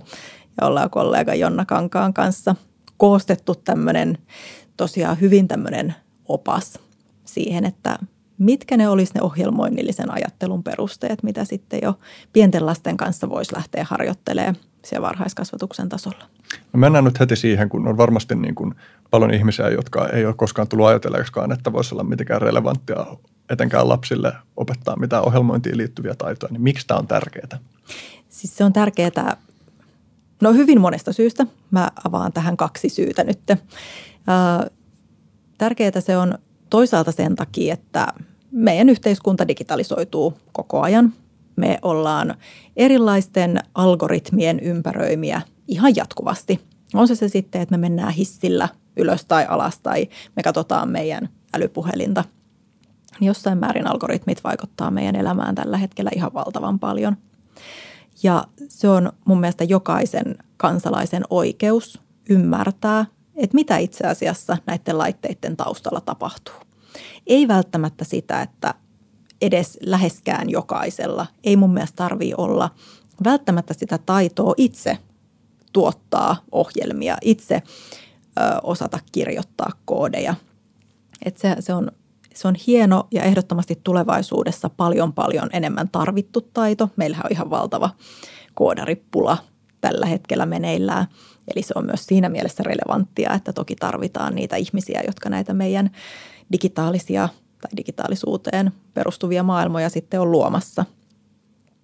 Et toisaalta sitä perustavanlaatuista ymmärrystä, että mikä ylipäätänsä on jonkun, jonkun laitteen, jossa on algoritmi, algoritmeja taustalla, mikä on sen toimintalogiikka. Mutta sitten toinen mun mielestä ihan yhtä tärkeä syy sille on se, että ohjelmointi vaatii tietynlaista ajattelua ja se tietynlainen ajattelu, mikä siellä taustalla on, niin on tietynlaista ongelmanratkaisua.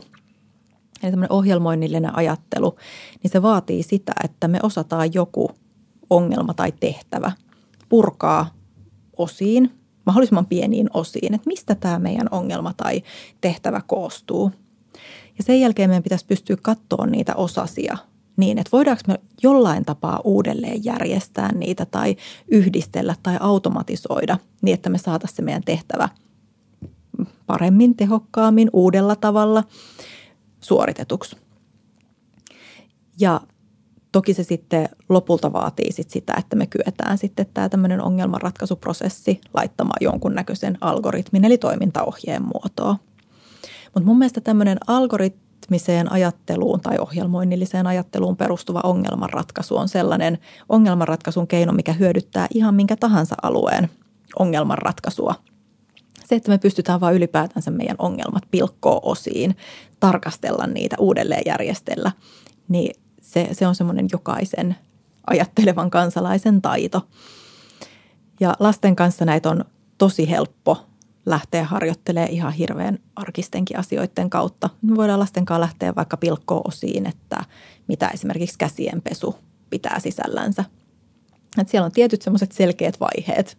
Vedetään hihat ylös, avataan hana, kastellaan kädet, suljetaan hana, otetaan saippua, hierotaan yhden hämähämähäkkilaulun ajan.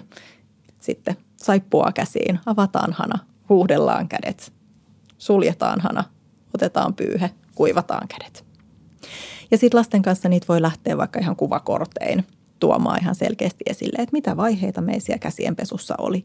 Ja ihan vaikka leikittelee sillä ajatuksella, että mitäs jos näistä jotkut vaihtaakin paikkaa. Sitten lähdetään suorittaa käsienpesu, havaitaan mitä tapahtuu. Se meidän käsienpesu voi mennä aika hulluksi, jos me vaikka hana avataan vasta siellä käsienpesun lopussa. Mutta ihan ylipäätänsä tällaista, että lapset sen niin ymmärtäisivät, että oikeastaan kaikki toiminnot ja tehtävät ja ongelmat, niin ne koostuu joistain osasista. Ja että se on ongelmanratkaisun kannalta tärkeää, että pystyy näkemään, mitkä ne osat on. Se oli tosi kiehtovaa, mitä sellaisia leikillisiä esimerkkejä sulla oli ton, tai teillä oli siinä kirjasessa ton tavallaan algoritmisen ajattelun iskostamisesta, että esimerkiksi robottileikki, jossa robotille annetaan käskyjä, että näin ja näin monta askelta eteenpäin ja käännytään vasemmalle ja otetaan pöydältä – esine, että voi tavallaan niin kuin ilman, että tarvii lähestyä ollenkaan sitä digitaalista maailmaa vielä. Että, että yksi esittää robottia ja sitten vaikka just ollaan tehty jotain kortteja, joilla annetaan ohjeita ja, ja pyrkimyksenä on se, että niiden ohjeiden avulla on saadaan joku tehtävä hoidettua. Ja, tietysti keskeistähän siinä oli myös se, että, että annetaan esimerkkejä siitä, miten väärät tai epäeksaktit ohjeet niin kuin johtaa ei-toivottuihin lopputuloksiin. Kyllä, ja se, että no se on lasten mielestä, lasten mielestä se on hauskaa leikkiä ja samaan aikaan ne oppii hyvin, hyvin tärkeitä taitoja. Ja just sellainen, että lapset myös ymmärtää tälle koneiden toimintalogiikan taustalta sen, että, että se kone tekee just sen, mikä sitä käsketään tekemään.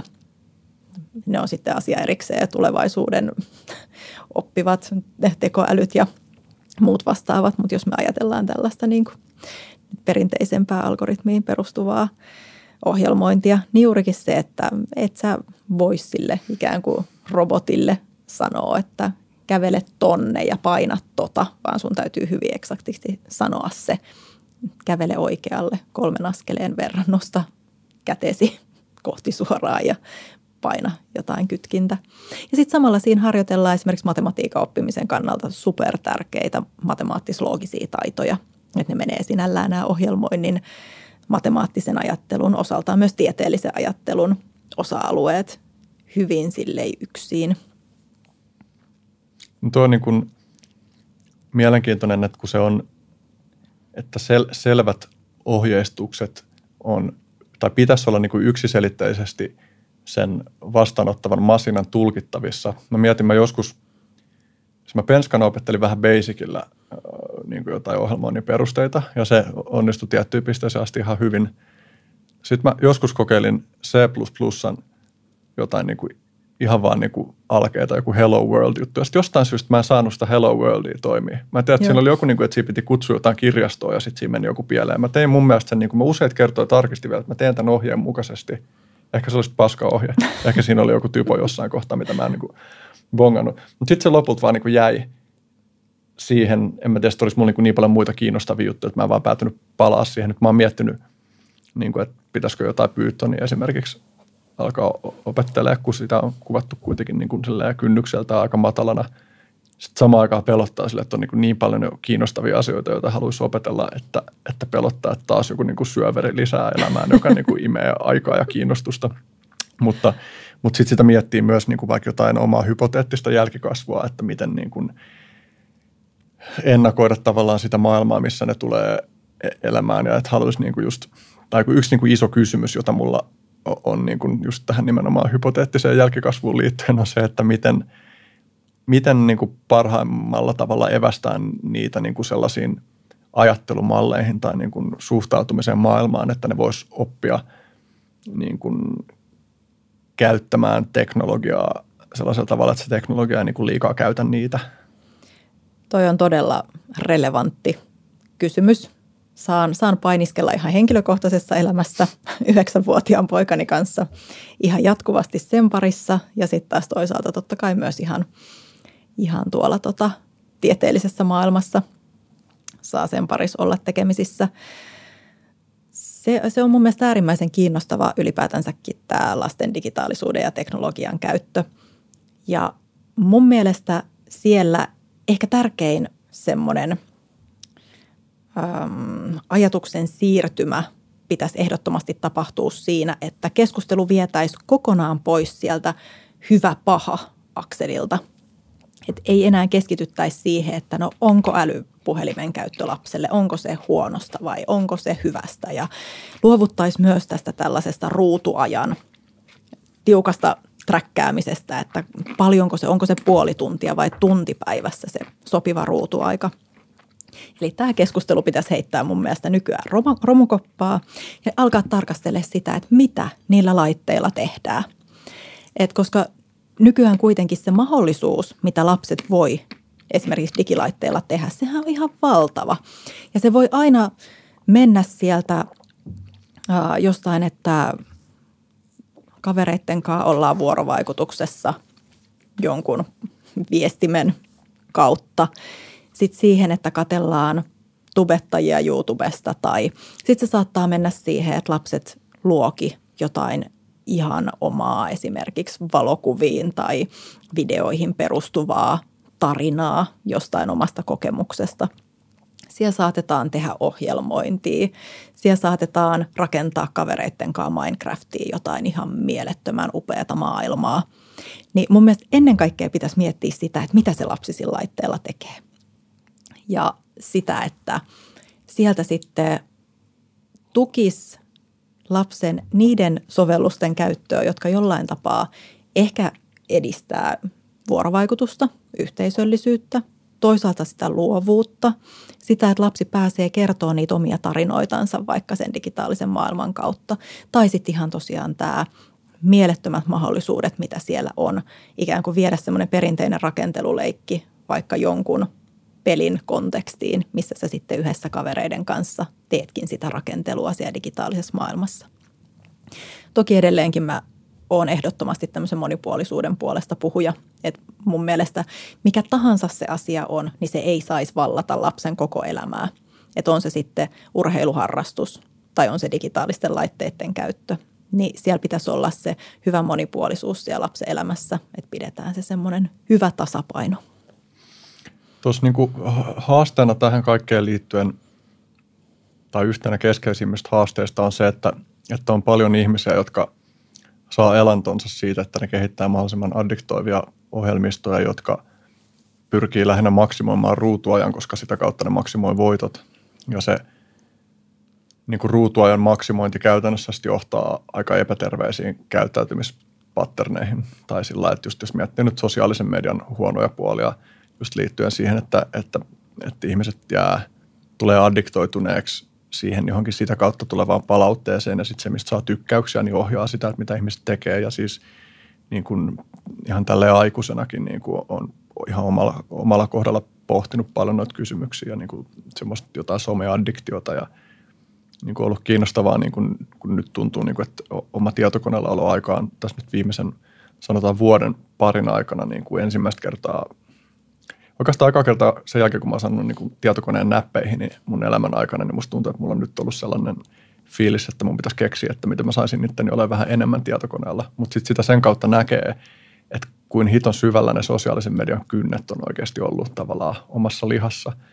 Ja, ja se, että, että miten sitten tuollaiset jotenkin luovat pitkäjänteisyyttä vaativat aktiviteetit, että miten saisi niin tuettua ja edistettyä niitä ja, ja jotenkin vähennettyä sitä todennäköisyyttä, että vaan se semmoinen, ei se, ei se sometus niin kuin sellaisenakaan kuin se, niin kuin, että vaikka, vaikka siihen liittyisi niin kuin addiktiivisuutta ja tollain, niin että eihän se pelkästään huonoa siltikään tietenkään sekään ole. Somessa on niin kuin paljon hyviä puolia, mutta että, että jotenkin niin kuin, ehkä vähän niin kuin pelottaa sellainen ajatus siitä, että kuinka helposti se niin kuin ei niin rakentava puoli ja, ja ehkä niin kuin myös epäterveitä käyttäytymismalleja, mielenterveysongelmia edessä auttava puoli siitä niin kuin vie mukanaan. Että se niin kuin semmoinen dopamiinipärinä, mitä tietysti niin kuin ammattilaiset tavoittelee, kun ne pyrkii tekemään mahdollisimman addiktoivan tuotteen, joka tuottaa mahdollisimman paljon mainostuloja.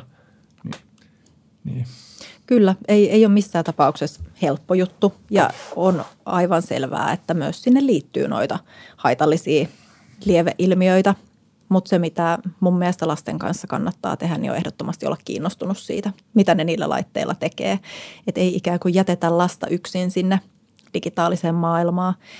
Ja se, minkä mä oon itse huomannut ihan henkilökohtaisesta elämästäni, niin kyllä sitten se, että kun mä kiinnostun siitä mun lapsen tekemisestä, niin kuin aidosti kiinnostun, en silleen kyttäämismielessä kiinnostu, vaan meni että hei, mitä sä teet, mikä juttu, niin usein se kuitenkin sit ruokkii sitä, että jos mä kiinnostun vaikka mun pojan ja hänen kavereiden Minecraft-projekteista, niin silloin se mun kiinnostuminen usein sit saattaa ruokkia nimenomaan just sen toiminnan tapahtumista.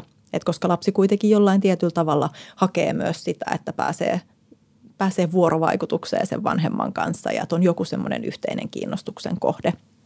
Niin myös semmoinen yhdessä tekeminen ja oman esimerkin kautta sen lapsen digitaalisen käyttäytymisen ohjaaminen mun mielestä on yksi tosi tärkeä juttu.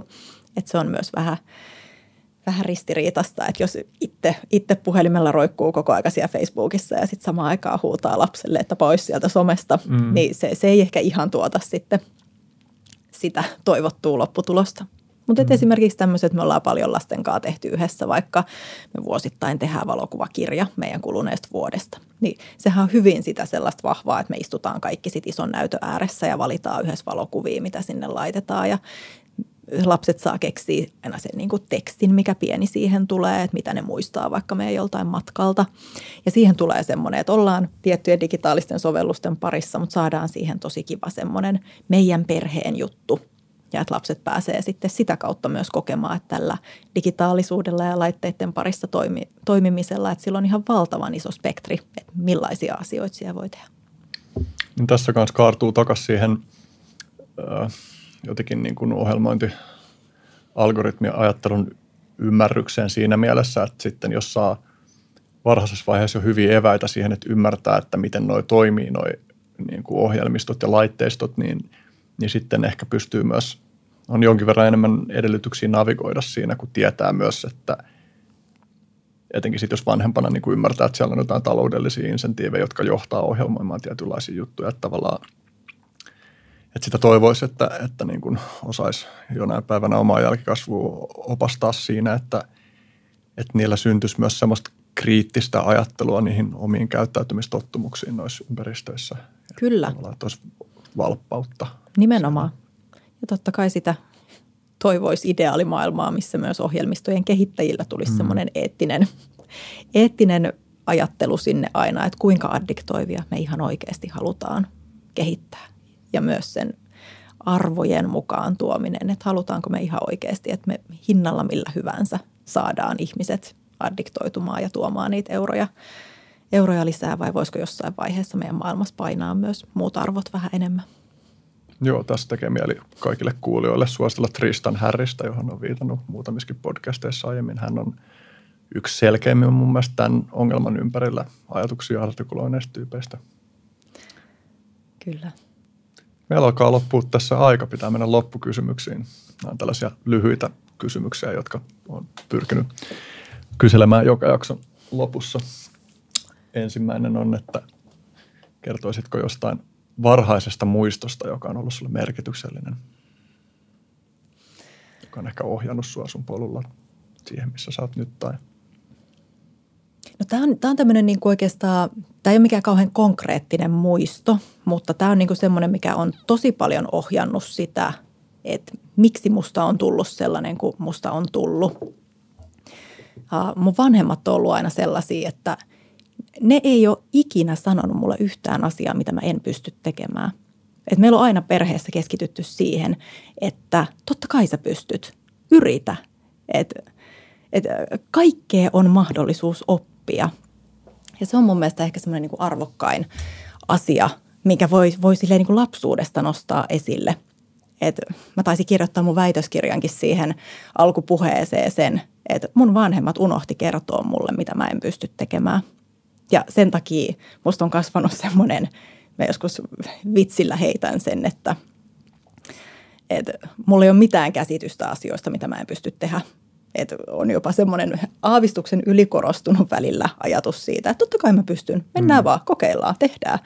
Mutta toisaalta myös se asenne, että, että kyllä mä pystyn ja kokeillaan, testataan ja ei haittaa, vaikka ei sitten joku homma onnistuiskaan, niin on johtanut siihen, että mä oon hyvin erilaisiin asioihin sitten elämässäni päätynyt toimimaan erilaisten juttujen parissa.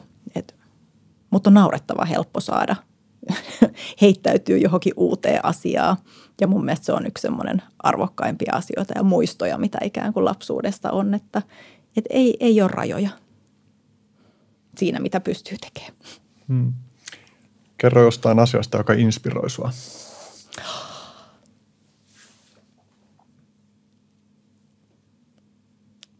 Mä inspiroidun ihan valtavan paljon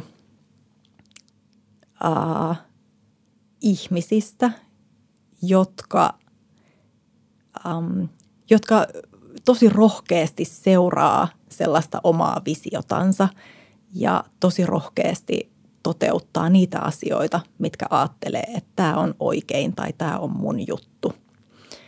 Ja mulla on muutamia sellaisia tota, esimerkiksi kollegoita, joita mä katson tosi paljon ylöspäin siinä, että wow, että toi tyyppi on vaan niin kuin mennyt ja uskonut itteensä Ja että vaikka siellä on ollut mitä esteitä matkan varrella ja vaikka siellä on mitkä tyypit sanonut, että ei tosta tule mitään, niin ne on vaan jatkanut.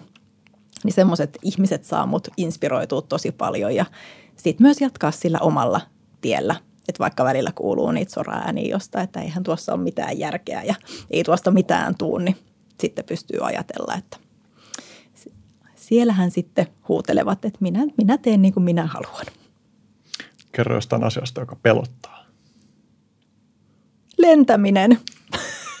Mulla on täysin irrationaalinen pelko. Mulla on ihan valtava lentopelko. Ja mä niin kuin ymmärrän, tai siis se on silleen, että totta kai tällaisena ihmisenä, joka osaa laskea todennäköisyyksiä ja ymmärrän oikein vallan mainiosti sen, että suhteutettuna vaikka autoiluun, että mikä todennäköisyys on, että mä kuolen lentoonnettomuudessa. Ja silti joka ikinen kerta, kun se lentokone nousee, niin mä oon sata varma, että tämä on mun viimeinen matka. Toisaalta se johtaa siihen, että aina kun se lentokone laskee, niin mä oon suorastaan lapsellisen vilpittömän onnellinen siitä, että mä oon edelleen hengissä. Hmm. Onko sulla muutenkin jonkinlaista korkean paikan kammua, vai onko se nimenomaan lentokoneet? Ei se on nimenomaan se lentokone, että en mä korkeista paikoista nauti, mutta en mä saa siellä sellaista niin kuoleman pelkoa. Lentokoneessa se ehkä on jotenkin se mahdollisen onnettomuusskenaarion niin lopullisuus. On kyllä fiilistellyt niin kuin viimeisillä kerroilla, kun olen itse lentänyt, niin sitä, että miten ällistyttävää on, että ne rotiskot niin kuin nousee ilmaan ja pysyy siellä. Kyllä. Ja mä joka kerta pyöritän päässäni sitä lentokoneen toiminnan fysiikkaa ja, ja ajattelen siellä, että ilma on ainetta, tämä pysyy täällä, kyllä tämä pysyy. Ja silti mä oon ihan varma joka kerta, että ei tämä voi pysyttää. Tuo on mielenkiintoista, kun mä en varmaan osaisi niin kuin kysyttäessä selittää, että mitä siinä tarkalleen tapahtuu. Älä huoli, en mäkään sitä kauhean hyvin osaa, mutta mulla on semmoinen riittävä ajatus siitä, että mikä, mikä siellä vaikuttaa. Hmm. Jos asiat sujuu optimaalisella tavalla, niin millaisessa suunnassa sä menet viiden vuoden päästä? Mä toivon, että mulla on silloin mahdollisuus tehdä pitkäjänteistä tutkimustyötä. Se, että pystyy vakiintumaan yliopistolle sillä tavalla, että, että pystyy tosiaan suunnittelemaan pidempiä tutkimusprojekteja. Ja sitten taas toisaalta siellä toisella trackillä niin mä toivon, että näiden erilaisten varhaista tiedekasvatusta popularisoivien toimien kautta, mitä nyt mä oon tässä viime vuosina tehnyt ja ollut mukana, niin päästään siihen tilanteeseen, että varhaiskasvatuksesta, tiedekasvatuksesta tulee ihan normi. Ja että me saadaan sinne esimerkiksi varhaiskasvatuksen opettajan koulutukseen huomattavasti enemmän opetusta siitä, että miten, miten tiedekasvatusta pienten lasten kanssa. Viimeisessä kohdassa voit toivottaa ihmislajille terveisiä tai lähettää?